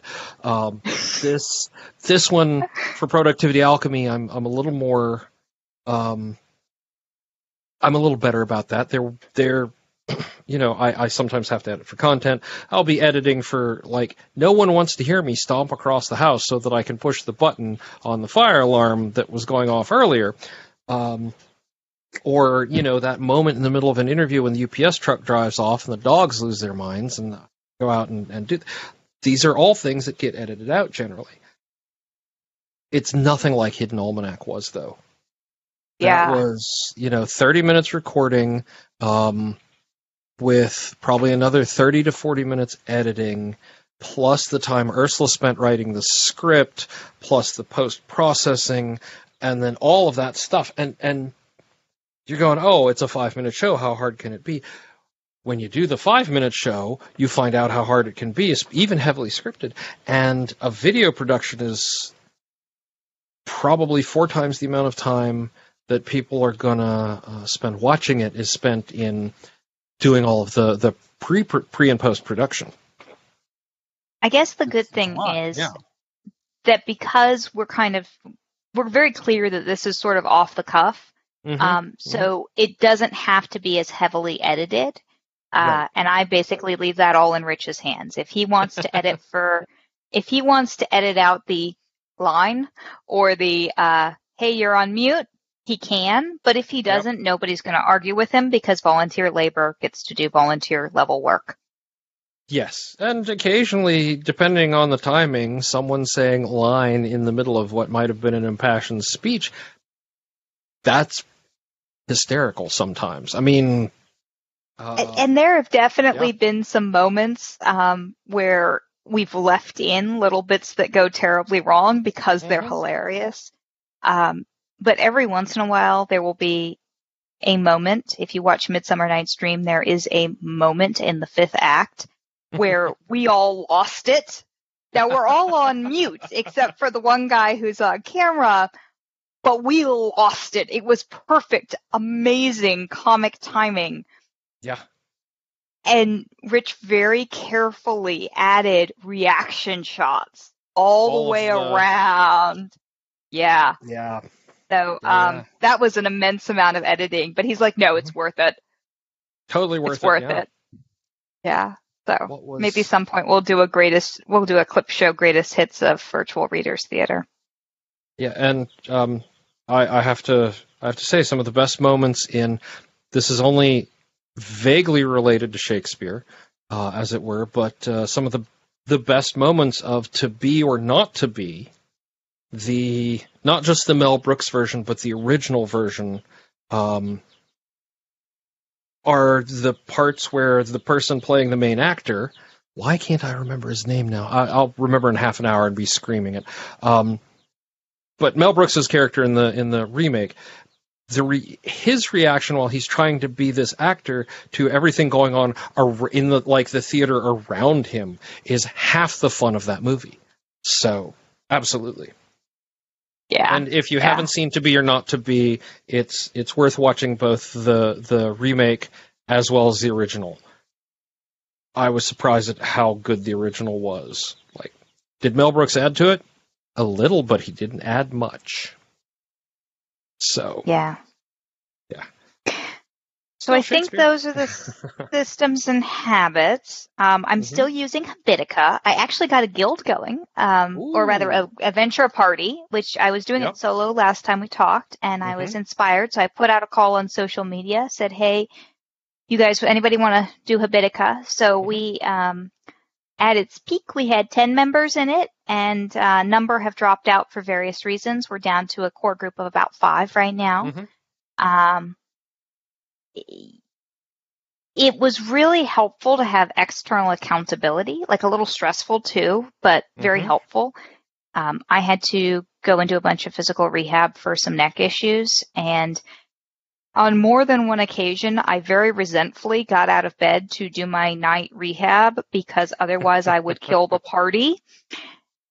Right. And I would stomp over to grab my exercise band and start doing my exercise. And I'm like, see, see, you're still alive. I must love you all. um, So, are you in the um, guild? Oh, sorry. I am in the Productivity Alchemy Guild. Okay. Yeah. Yeah. Yep. Okay. So sometimes contribute there. Those I people don't can find as- me there vaguely. Yeah, I, I don't have as much time to spend in there. I sort of come in, see if there are interesting comments, make make one or two comments, and then uh, go back out because I set it up for you guys. Um, Well, and I primarily Habitica on my phone. I'm trying to Mhm. get better about logging in on the computer because the interface is so much nicer, especially for like pets and items and stuff. oh my god! yeah. Um, but the checklist on my phone are kind of the, the nuts and bolts of it. So yeah. if I don't remember to click over to the guild page, I can't see any of those alerts and I don't think about it. Yeah, no, that's that's One of the that's fair. downsides of the mobile mobile interface is I feel like it, it's it's better than it was, especially the chat alert feature. Um, Mhm. but it's it's a little clunky still in some places. Uh, it's hard. Mobile interfaces are hard. Trust me. Um, I believe you. Yeah. Um, you should see the interface I'm trying to build for controlling Chicken Cam remotely. Uh, it's it's uh, surprisingly easy to wire it all together. It's surprisingly hard to make it work well on mobile. Yeah. I I, I believe it. Mhm. Yeah. Yeah. Uh, okay. Wow. So that covers habits, that covers systems, that covers how you keep yourself organized. Um, it covers uh, um, all sorts of, of things. Are you still doing um, 10 minute Pomodors? Pomos? Um, I do. Are you doing 15, Pomodoro at all? 15? Yes, I Okay, actually have a. I actually have a really terrible kitchen timer sitting here. I just today Oh. broke down and ordered a time cube because um, yeah. I wanted one, and I decided that um, June paycheck ex- uh, extravaganza was going to be a uh, laptop dock because Mhm. um, I only have three USBs on this particular Oh, yeah. laptop, and um, with an external keyboard, an external mouse, and uh, one flash drive. There you go. That's it. That's all you get. None of my external hard drives plug in, and I have to do Mhm. fiddly things if I want to run the mic and one of the other things, and it's Oh, yeah. So um, I've decided laptop dock is where it's at. Also, I won't have to unplug three cords just to pick up my laptop, which will be delightful. So you that's just have to pick up one. that's on its way. Yeah, just one. Just just pick it up. There's a button. yeah. yeah, I have a vertical dock for my work laptop. Oh, that sounds Uh, so fun. I could not find one for mine. I think Uh, it might be a Mac specific thing. It is it is a Mac specific dock, uh, but as far as cleaning off space, in my work area, it's been invaluable because I have my external keyboard. Yay, it's wireless and it can talk to multiple devices, so I can push the button, push the button, and there, my trackball and my keyboard are talking to work. And then when I'm done, push the button, push the button, same keyboard and mouse, just slide over to my personal laptop.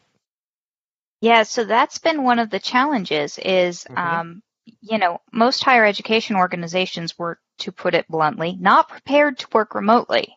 Nope. So the most of the people in my library are using our own technology. I am using my personal laptop to do work Mhm. on. And it's not ideal for a number of reasons. Right. Um, I guess the good the good reason good thing is because it's my personal device, Mhm. um, they don't get to install tracking software on it. right? hmm So they just sort of have to trust that I'm doing what I said I was doing, uh, which I am. But Yeah. you know, th- there's none of that weird keyboard tracking stuff. Um, compartmentalization. I was keeping all the work stuff on a flash drive, but then the USB issue got to be terrible, so now there's just a set folder. Um, Mhm. I use um, uh, bookmark folders because Mhm. I can use one. I call it Work Quick Start, and it's all the tabs I need for work. And there's a little option, Open All as tab, so I keep all the work stuff in its Oh, yeah. own browser window. If I'm mm-hmm. using the same browser, but personal stuff is in one window, not personal stuff is in the other window, which means I can close the personal when I'm at work, and I can close the work when I'm not at work. Yeah. Yeah. yeah. Um, now there there is some not great stuff uh, that I had to do anyway. I had to install um, the library management software here so I can access that, and that's Mhm. not ideal because I have access to patron data, which means if I were to be lax with my firewall or my Mhm. virus settings, I could potentially have a data breach. Mhm. But this is sort of a needs must as the devil drives. I have Um, occasionally set up virtual machines, a machine within the machine that says, okay, this is where the secure work terminal lives, and it's encrypted, and then when I turn it off, oof, it's locked, and no one can do anything about it. Um, but it Uh, requires a beefy I- laptop. Yeah, and I'm not sure my laptop is quite that beefy. I'm I'm really glad I bought a new laptop. Um, Mhm. About eight months ago, I did not buy a top of the line laptop. I bought a top of the line two years ago laptop, Mhm. and um, it's it's done done well for me. Yeah. Uh, if I'd been using my ancient desktop, I would be crying right now as we talk because it was getting to the point where loading Minecraft took 30 minutes and cursing. And so you're still playing Minecraft. I am. Um, actually have a shared server where I play with some friends. Uh, not been playing it as much recently. Partially, I got to a point where so much of my socialization and so much of my work were all on the computer, and I really just needed not to be staring at a screen. And playing Minecraft without sitting at the work desk, uh, Mhm. kind of have to like move around and get pillows piled just right so that my arm is at a good angle for the mouse and so Mhm. I've been playing that a little less and now that Animal Crossing has arrived, I suspect I will not see Minecraft for a while. But it's something I keep coming back to. It is- it Mhm. is fun and soothing and I've built a giant library. It's very nice. And I've heard really good things uh, about the new uh, Minecraft uh, Dungeons. I think it's called. I Haven't explored it. Uh, but it's it's like I've heard it described as a cross between Minecraft and Diablo. It's not as dark and intense as Diablo, but it's a single shot sort of randomly generated RPG. And so it isn't as you have to build everything from scratch as regular Minecraft because it's a set scenario kind of thing. I've heard it's, Oh, it's that's kind of relaxing. interesting. Yeah, yeah. Uh, well, and I played Quest, a maybe? lot of Diablo back in the day, so uh, this, this this is two great tastes that taste great together. I've been replaying Diablo 3 occasionally so I can max out a Necromancer. Necromancers are fun. I I played a lot of Diablo 2. I haven't played as much Diablo 3.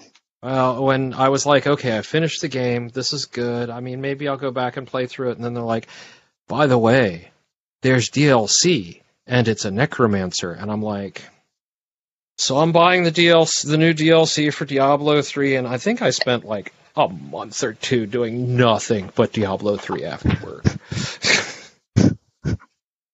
Yeah, some of my friends are still really into it, especially with the whole season uh, Mhm. challenge rift Oh, yeah. thing. Um, it's it's a little intimidating as somebody who hasn't played in a long time. Uh, I haven't dove back into it yet, but we've tangented again, Kevin. oh, yeah, I know. It's okay. It's okay. It's late in the day. Um, so uh, we had talked before starting that uh, there, there probably wasn't anything new in the advice category. no, but Um, I do want to talk a little bit about how I decide what to do first. Oh, absolutely. that's changed. I bet yeah. that has, has changed significantly. Yeah. Yeah, so because Mhm. my work is less, this needed to be done three days ago, actually. Mhm. um, that means that I get to be a little more, little more flexible with what I do. And I, for many years, I'd followed the Jack London quote, which is, um, "You cannot wait for inspiration." I'm paraphrasing slightly. You cannot Right, wait right, for right. in- inspiration to arise. You have to go after it with a bat. So, in other words, you may not want to do the work, but the work needs to be done. Just, you know, pound it Yeah. out, even if it kicks and screams. And there is certainly some value to that. I doubt that most of us ever really want to wade through an entire inbox full of work memos. I just, I don't think that's a thing people Hmm. want to do. We do it because we are Every paid to do it. I know, right? Yeah. Um, so, but what I have tried to do is I have tried to step away from the idea that I should do the most painful thing first. so you're no longer a because- swallow frog person. I am no longer swallowing the frog unless it's a really tiny frog. um, if it's a really small frog, I will just get it out of the way. Um, Right. But here's the thing dogged determination, I'm really good at that. But the Okay. feeling of I'm excited to work on this project, hmm pretty rare. So when I have a feeling like today would be a good day to work on drafting this article or doing this literature review or tackling this tutorial or going through the libguides and see seeing what needs to be updated. If I Mhm. have that feeling today is a good day to do X, then Mhm. that is, barring explosions or meetings, what I'm going to do that day. Um, Right. because I can sit there and slog through anything. I'm very good at the kind of going after it with a bat.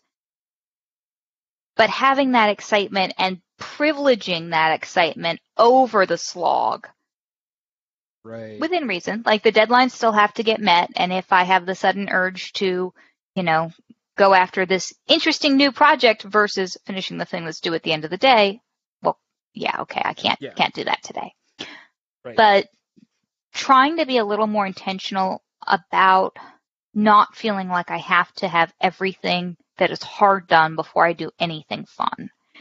Um, Mhm. And I think this is one of those uh, coping mechanisms from my childhood gone slightly wry. Um, Okay. be- because I am somewhat um, excitable and easily distractible, the Mhm. also ADHD, I will get really excited about a new project and I will want to throw myself into it with all of the enthusiasm and hyper focus one could ask for. And so learning that dogged determination was very much something I had to work at. Right. And I managed to swing too far in the other way. It was like, oh, well, if I'm excited about it, clearly I cannot work on it until I have eaten my vegetables or whatever. Actually, like vegetables. Bad analogy. You know, scrubbed the toilet. right. So trying to balance that out a little more is something I'm working on. Cool. Yeah, um, I'm familiar with all of these feelings. Really am. I Um, feel like they're maybe more common than people admit. probably, and and I'm not ADHD. I'm not I, I don't even think necessarily borderline. Um, but these are all sort of common things. I've got the new shiny thing, and I'm going to go gung ho into the new shiny thing, and then the next new shiny thing is going to come along. It's just that for me, the new shiny thing isn't showing up every 15 minutes. Yeah. Right, and and that's with Ursula's diagnosis, and with Ursula going on ADHD meds, she's allowed to take them. Um, it's been interesting to sort of analyze and take that apart to say, okay, I am not ADHD, not in the slightest, because none of of her experience or the experience of people I know who who um, have it matches my own like my own experience with I'm distractible. Yes, I'm distractible, but I'm not distractible that way. Yeah. Night and day And I- kind of distractible. Yeah. I think there's this definitely a case where there's there's a, a continuum or spectrum of experiences. Um, because one of my very dear friends is ADHD and she can take the meds, thank goodness, because her variety, I, I have said, I'm like, sweetheart, if you're a 10, I'm a three. Cause we, we think in similar ways, hmm but the severity of the impact varies.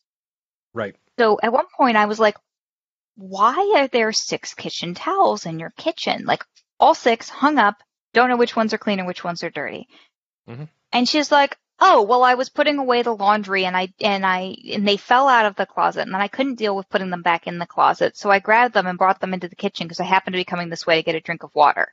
I'm like, six times? She goes, over the course of a while. And this is not a train of thought that would occur to me, but apparently to her Right. it made perfect sense. And I don't want to be judgmental, but I do want to point out that, you know, it's a continuum. Like you can have Right. the same diagnosis as someone and experience it very differently. Very differently. Yeah. I mean, there's there's Yeah. enough difference between um, uh, female versus male presentation of the symptoms um, that ties back into socialization and uh, behavior as uh, and behavior training as a child. And I mean behavior training in that we raise girls and boys differently. So a girl typically ADHD when diagnosed in adult women. Um, it's like, oh, you don't seem hyper. No, it's all anxiety because we have been the, because it's girls for the very long time have been trained to sit still and be quiet, or yeah, bad. And I'm not saying that's good. I'm saying that's actually terrible practice, and it, there's a whole bunch that goes into that. Um, but in terms of socialization, so it isn't the and the reason it often women don't get diagnosed until they're adults is because they don't bounce off the walls because they're not allowed to. Or even if you do bounce on off the walls, Mm-hmm. I'm old enough that ADHD diagnosis was not really a thing when I was a child. I had all of the characteristic markers that we would now diagnose. Yeah. Including the inability to sit still for more than three minutes unless I was being read to. Hyperfocused is a thing. Mm-hmm. Uh, that was apparently how my mother got me to sit still ever was she would read to me. And otherwise I was off the walls and running around and, but, you know, grew up in the country. So there were plenty of trees to climb and sheep to bother and it was great. Yeah. Um, speaking of anxiety, actually, I don't think that's something that I brought up in my last interview, but Nope. um, so yeah, I definitely had some anxiety as a part of the ADHD, and since I can't take the ADHD meds, Mm-hmm. um, my psych doctor at the time recommended an alpha stim. Um, this is a it is a medical product. It is available by prescription, and what it does is Mhm. it generates artificial alpha wave alpha brain waves. Um, Oh. Because when they did a brain scan, I had exceptionally low alpha waves. Are you Okay. familiar with the the brain wave kind of stuff, Kevin? I'm I'm familiar enough. Yeah. Well, I'm going to give the extremely unscientific version that I use. Um, so and I'm going to link to same page. scientific stuff, but yeah, yeah, yeah. yeah. Probably for the best. Um, so alpha waves are waves that most often occur when you are meditating. That's one way to increase Mhm. them. Um, they're sort of calm, relaxed, organized, executive function, present in the moment waves. Uh, beta waves are a lot of kind of background processy stuff. Pretty much everybody has them. It's not a huge deal. Gamma waves are the Hulk. They are the lizard brain. They would like to smash everything. They're fight, fight or flight. Uh, and then delta waves occur when you're dreaming or in extremely creative people. So when I had my brain st- stem scan thing done, my Right. alpha waves were exceptionally low. My beta waves were about normal. My Mm. gamma waves were exceptionally high. And my delta waves were also high, but as the doctor said, well, you're a creative, that makes sense. Right. Um, so I, when the doctor says to you, are you sure you've never been arrested for assault? You stop and you think for a minute. Oh, yeah, God, Kevin is yeah. losing it right yeah, now. Yeah, yeah. It's Um, that's oh my god, yeah. So when I say the gamma waves were extremely high, apparently the time she saw readings that high were people who were in for mandated court ordered therapy. Okay. Yeah. So I I guess the benefits of having learned that that discipline and determination and um, we do not hit people and we do not throw things and we do not yell at people because socialized female Right. means that I had a lot of anger, and some of it came out as anxiety, and some of it just came out as rogue floating anger. Um, and I didn't realize that that wasn't how everyone's brain worked. Because when you Mhm. when you live in that, it it seems perfectly normal. So she was like, "Well, here's a range of treatment options. Here's why the meds are not indicated for you. You can do behavioral conditioning that might eventually retrain your brain, but here's how much that's going to cost." And I went, Yeah. "Okay." Or there's this little device that does not actually change your brain waves, but artificially gives you more alpha waves, which may help balance things out. The device is still kind of expensive, but it was much less, and I was like, "Let's try that one." And it's a one-time purchase. It is a one-time purchase, so you have to keep up with the supplies. But even then, it's not Yeah. terrible. So, um, the first time I used the Alpha Stim, Kevin, have you ever played Silent Hill? I've not played it, but I've certainly heard of it. I've seen videos of it being played. I have not seen the movie. I really have no desire to play it. Uh, That's fair. Um, It's not my normal taste, but it is an amazing marvel of what it is. The reason I was Mhm. going to ask is that radio static is a huge deal in this video game because when the Mhm. radio static starts is when the monsters are showing up. okay. And the best way I can say that the alpha stim affected me is suddenly a staticky radio in the back of my head turned off for the first time in my oh. life. Oh. So when Ursula was talking about, you know, how the meds were affecting her, she sort of mentioned something similar to this. Like there had Right. been this busy traffic in the back of her mind that was always, always, always running. And suddenly it was much quieter or muted. And I had a similar experience with the alpha stim. It was like this hiss of background stuff. Not even quite thoughts, but this background hiss suddenly turned off. Interesting. it was really interesting. Um, and uh, it's been immensely helpful in terms of kind of balancing out how my brain waves are working. Um, so I know I very, very rarely have days where, you know, you would really like to punch somebody, but you were socialized female and we do not punch people. Uh, Yeah. mostly. Current politics taxing that particular coping Oh. mechanism. God, I know, I know. Yeah. Uh-huh. Um, so, uh, but it's been immensely helpful. And I also noticed that my anxiety dropped immensely because the background stream of here's everything you have ever done wrong and everything that everybody could possibly thinking about you that you have ever done wrong or might be doing wrong or what they think you were doing wrong or maybe you did it wrong once and therefore they're sure that you're going to do it wrong again turned off Yeah. That's that's what happens with my Zoloft. Yeah, it's great. it's amazing Mhm. um so yeah i'm i'm really grateful to have it and that's part of my habits and routines now for a while i got Mhm. really sloppy about using it um and i started to have a lot of trouble coping and so now i actually wake up extra early so that i spend at least half an hour with the little machine clipped in and Mhm. I read or I listen to something or I this morning played Animal Crossing. There you go. I'm not shy to admit it. Um, but that is just a little me time and Mhm. I get the alpha stim on and kind of balance out my brain waves and the day goes much, much better afterwards. And That's after. That- yeah. it really is. Um, so if people can't deal with medication for whatever reason, and some of this sounds like something that's happened to you, it's worth talking to your doctor about it. Oh yeah. Um, yeah, it is a prescription device, but they're not phenomenally expensive, and it made a huge difference for me. I'm not a paid anything. I bought my machine at full cost, etc. etc. etc. Fair. no, that's that's actually fascinating, and um, then of course when you when you said uh, when you were referencing Silent Hill, my brain was thinking about.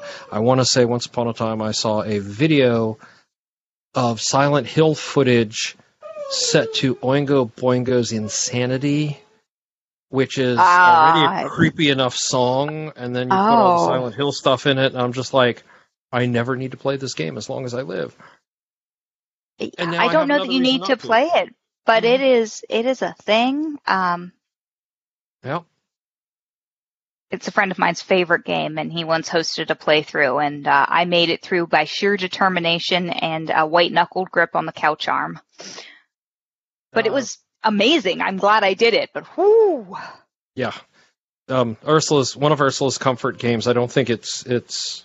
I don't think she's had needed it as a comfort game in a while, but um, I was uh, Resident Evil Four specifically.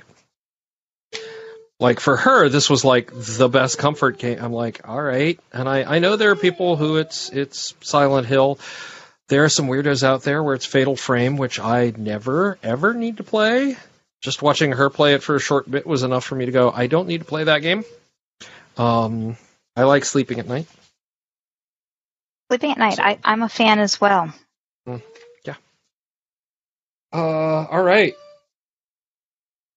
Uh, Ernie's losing his mind because it is getting close to hound dinner time. Oh, it's way past hound dinner time, but that's okay.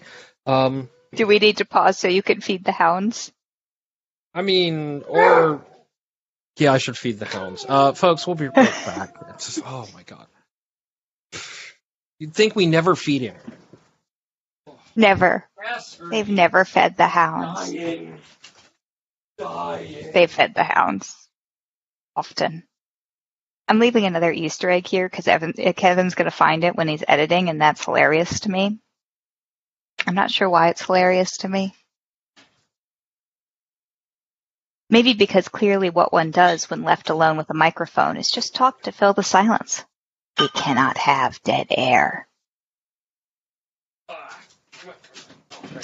I hate doing mic checks, so instead I always recite Jabberwocky instead of saying test one, two. That's boring. But if you recite Jabberwocky, that's at least interesting.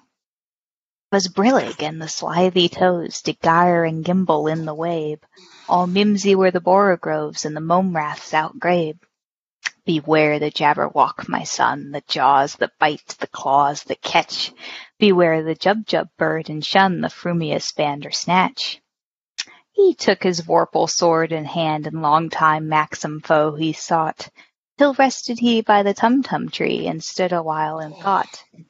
And as in uffish thought he stood, the Jabberwocky with eyes of flame came whiffling through the.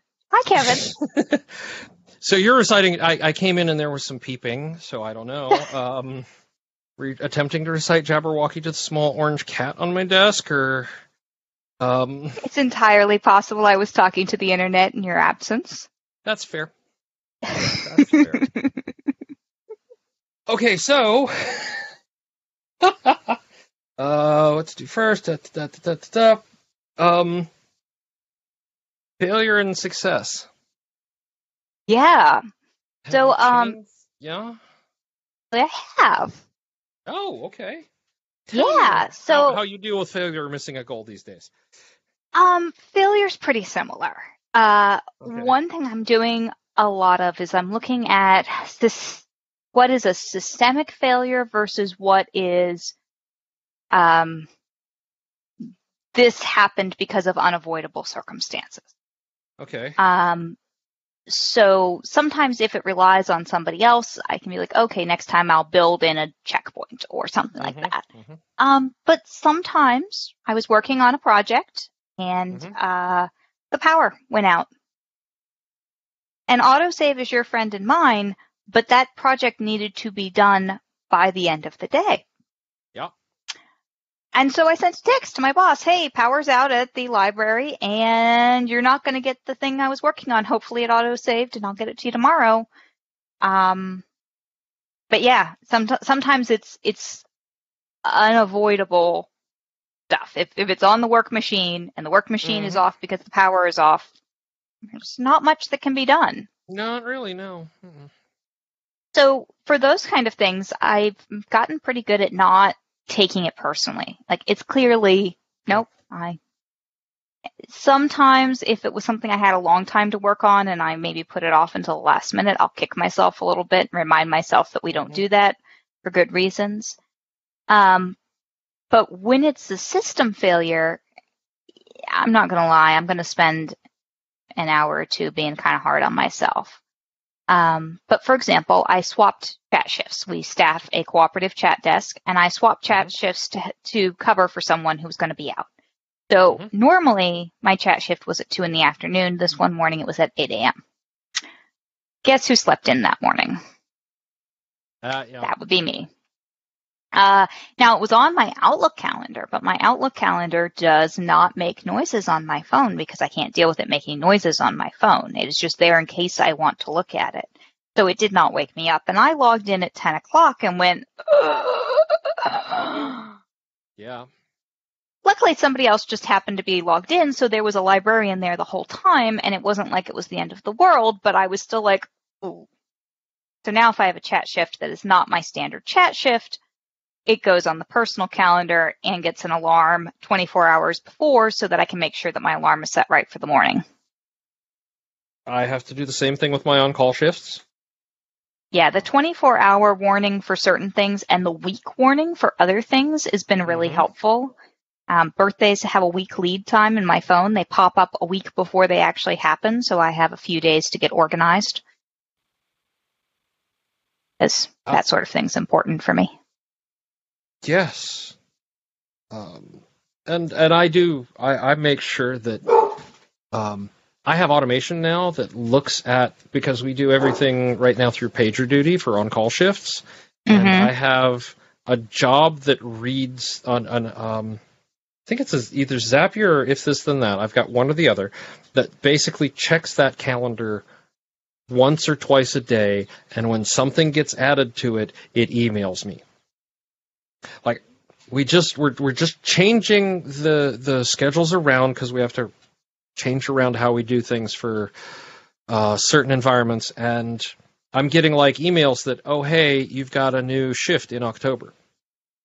Great, I now have emails warning me it's four months away, but that's okay. I know I'll have that shift, uh, and then I've got also a 24 hour warning uh, because if I miss an on call shift and something goes wrong, that is absolutely positively my fault, and I can't have Yeah, it. Right? yeah. Um, I mean, it's probably not that big a deal, but you got to have those reminders so you don't forget. Um, especially when you have a more consistent pattern and then there's an exception to Mhm. the pattern that's what where i find the slippage happens because my brain will say oh pattern we're fine um, mhm. because i'm trying not to let the anxiety wander about because there is still some anxiety. Oh yeah, yeah. What am I forgetting? What am I forgetting? No, your chat shift is at two. We're fine. As it turns out, no, we were not fine. So now there's a 24 hour warning. Yes. Um, yes. but success is more interesting because success is harder. Right. It absolutely is, and and that's why it's the happy but difficult question. So, do you celebrate your successes now, and if so, how? I do, All right. and I'm using Habitica to do it. Okay. Okay, this sounds weird, but hear me out, Kevin. So Uh, yeah. so I in want to hear how you're doing this. Yes. in Habitica, there is the rewards column, Mhm. which some people use and some people don't. But one of the things you can do is you can add custom rewards. Can. And one of the things that's really hard for me is when I reach a milestone, I don't know what to do. Mhm.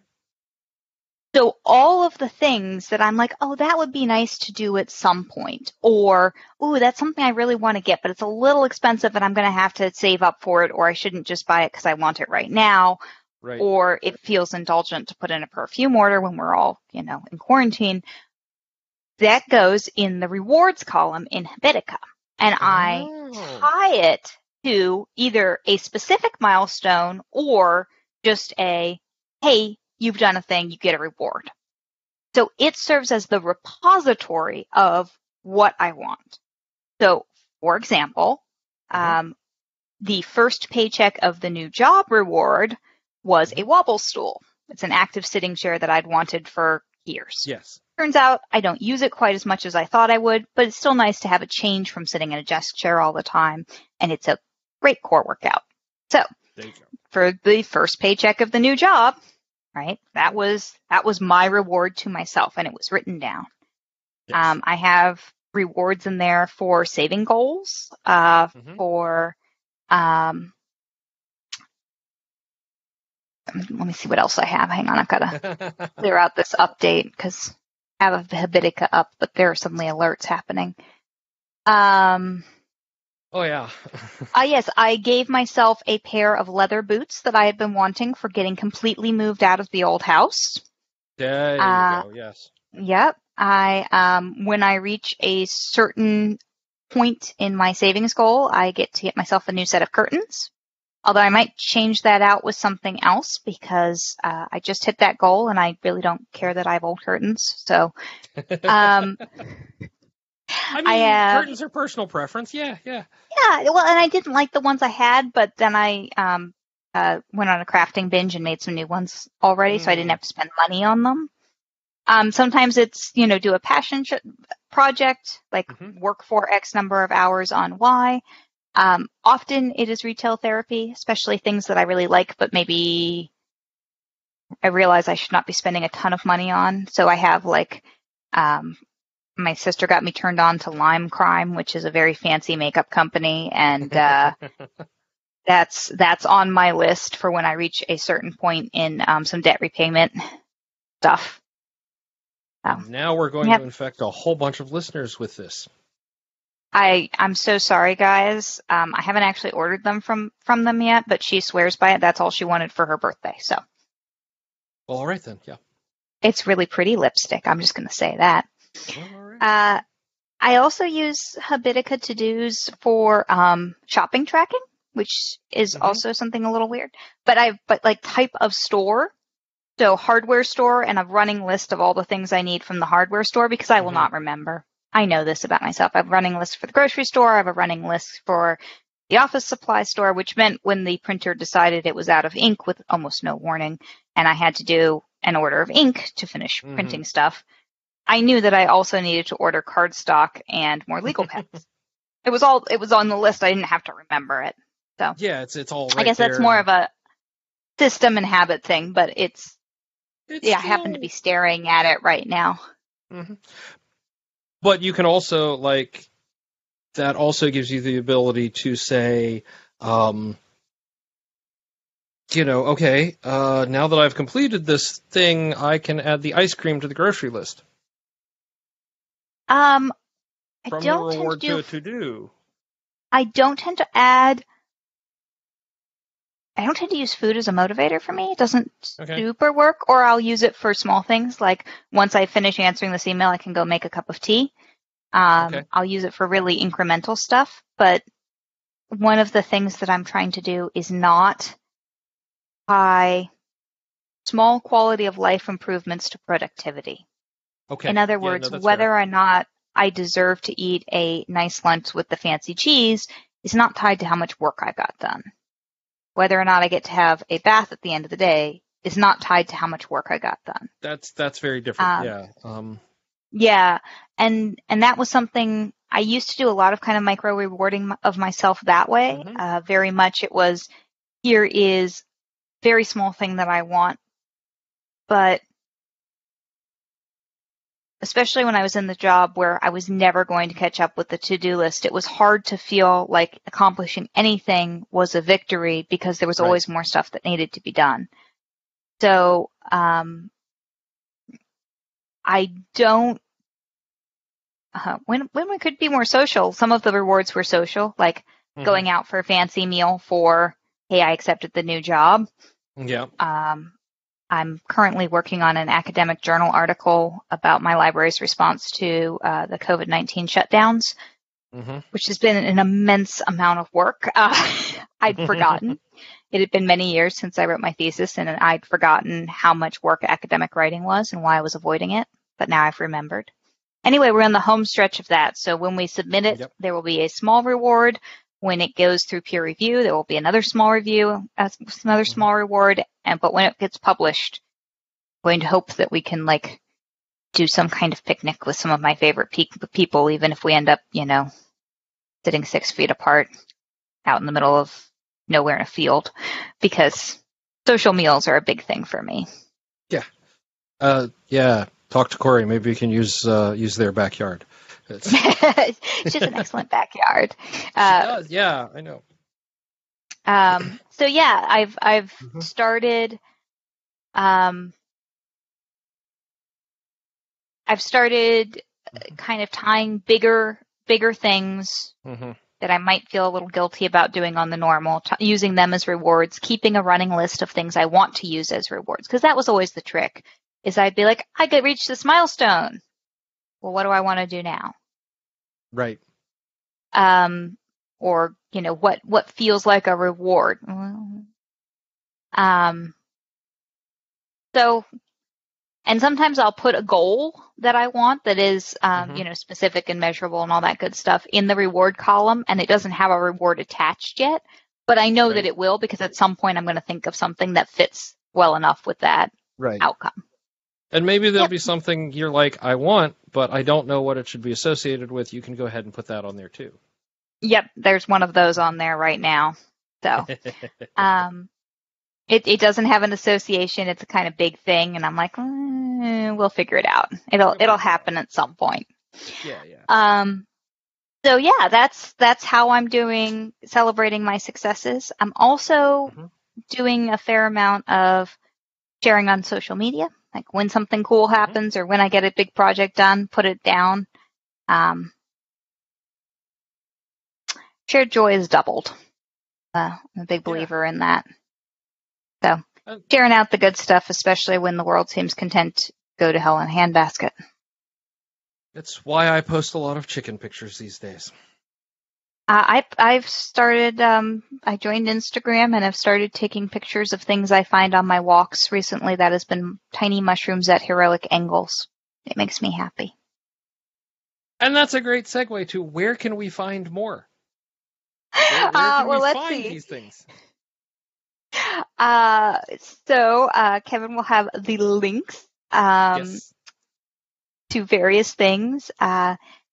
Social Distancing Virtual Readers Theater is a group on Facebook. We also have a YouTube channel, which I believe is Virtual Readers Theater.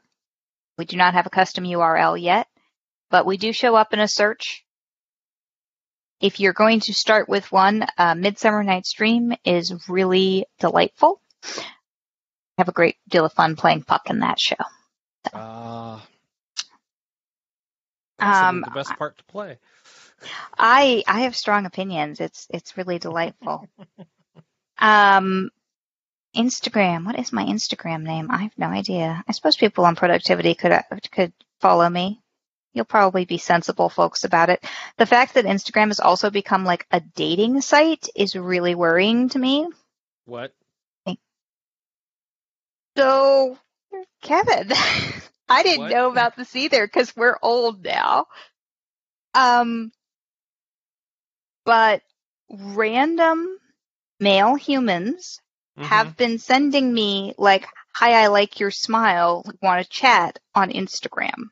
Oh, that happens on all the social platforms because you're, you're Posting while oh, female. Yeah. Sorry. Yeah. But um, I also had uh, a random guy stop me in the street to ask me if I had an Instagram and if he could follow me. And I had to ask my roommate, who is younger than I am, exactly Mhm. what was up with that. So apparently, according to her, there is a continuum of social media sites and um, whether this is like a relationship gambit or a want to hook up for casual stuff gambit Mm. and uh, it's a it's a whole thing. And I don't know that we, we need to have that digression here, but it was a it was a learning moment for me. I am so glad that my almost 50 year old ass does not have to worry about that, has no. I mean, dating was hard enough before we had all this other stuff. Why? I, why? Uh, never mind. I don't need to know. I, I, I don't pro well know. I needed to know because suddenly it was being thrust in my face, but uh, I, I didn't particularly want to know myself. So there you go. Yeah, now you get to know that it's a thing. Yeah. All right. Um, we all know it's a thing. So yeah. Uh, so yes, uh, Don't do that, Claire. people. Don't, don't do that. Yeah, please don't. Um, Yeah. also random messages on Facebook when you don't know the human. Don't do that either. Yeah.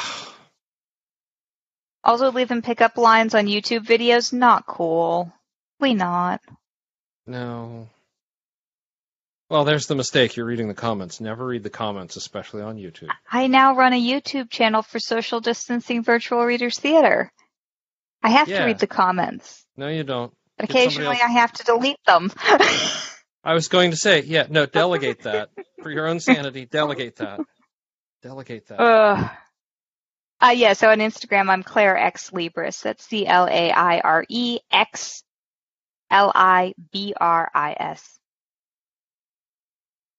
oh, so and same it's- as your blog, uh, Which still hasn't been posted to.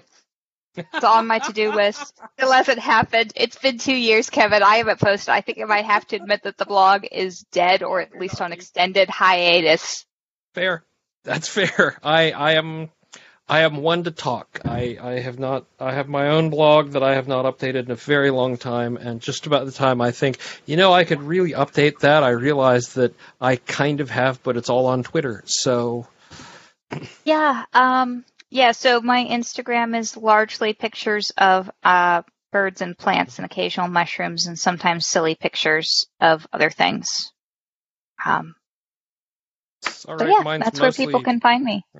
I mean, mine's mostly chickens when when I bother to post Instagram, so it's fine Yeah, yeah. most of the time. Yeah. So cool. Thank you so much for coming back. It's been a Thanks so much for having me. It was Yeah. it was good to kind of sit and um, reflect a little bit about what's changed and what hasn't changed. And when I realized I hadn't really talked about the Alpha Stim Sim stuff, stuff I was like, hey, Mhm. I, I kind of want to talk about that because on the off chance that it's a good fit for someone, I want them to know that that's an option that's available. Yeah, yeah, and it's uh, for me. It's actually good prep because um, we're about to record episode 150, which is uh, it's my turn to sit down and answer all the questions. I'm excited to hear all about it. Yeah, and um, we'll we'll uh, by the time everyone else hears this, it will have been out for a couple weeks. So, all right. Um, Well, thank you, Kevin. no, thank you. And anytime, just drop a note, and we'll do it again. Sounds great. And for everybody at home, uh, we'll be right back after this.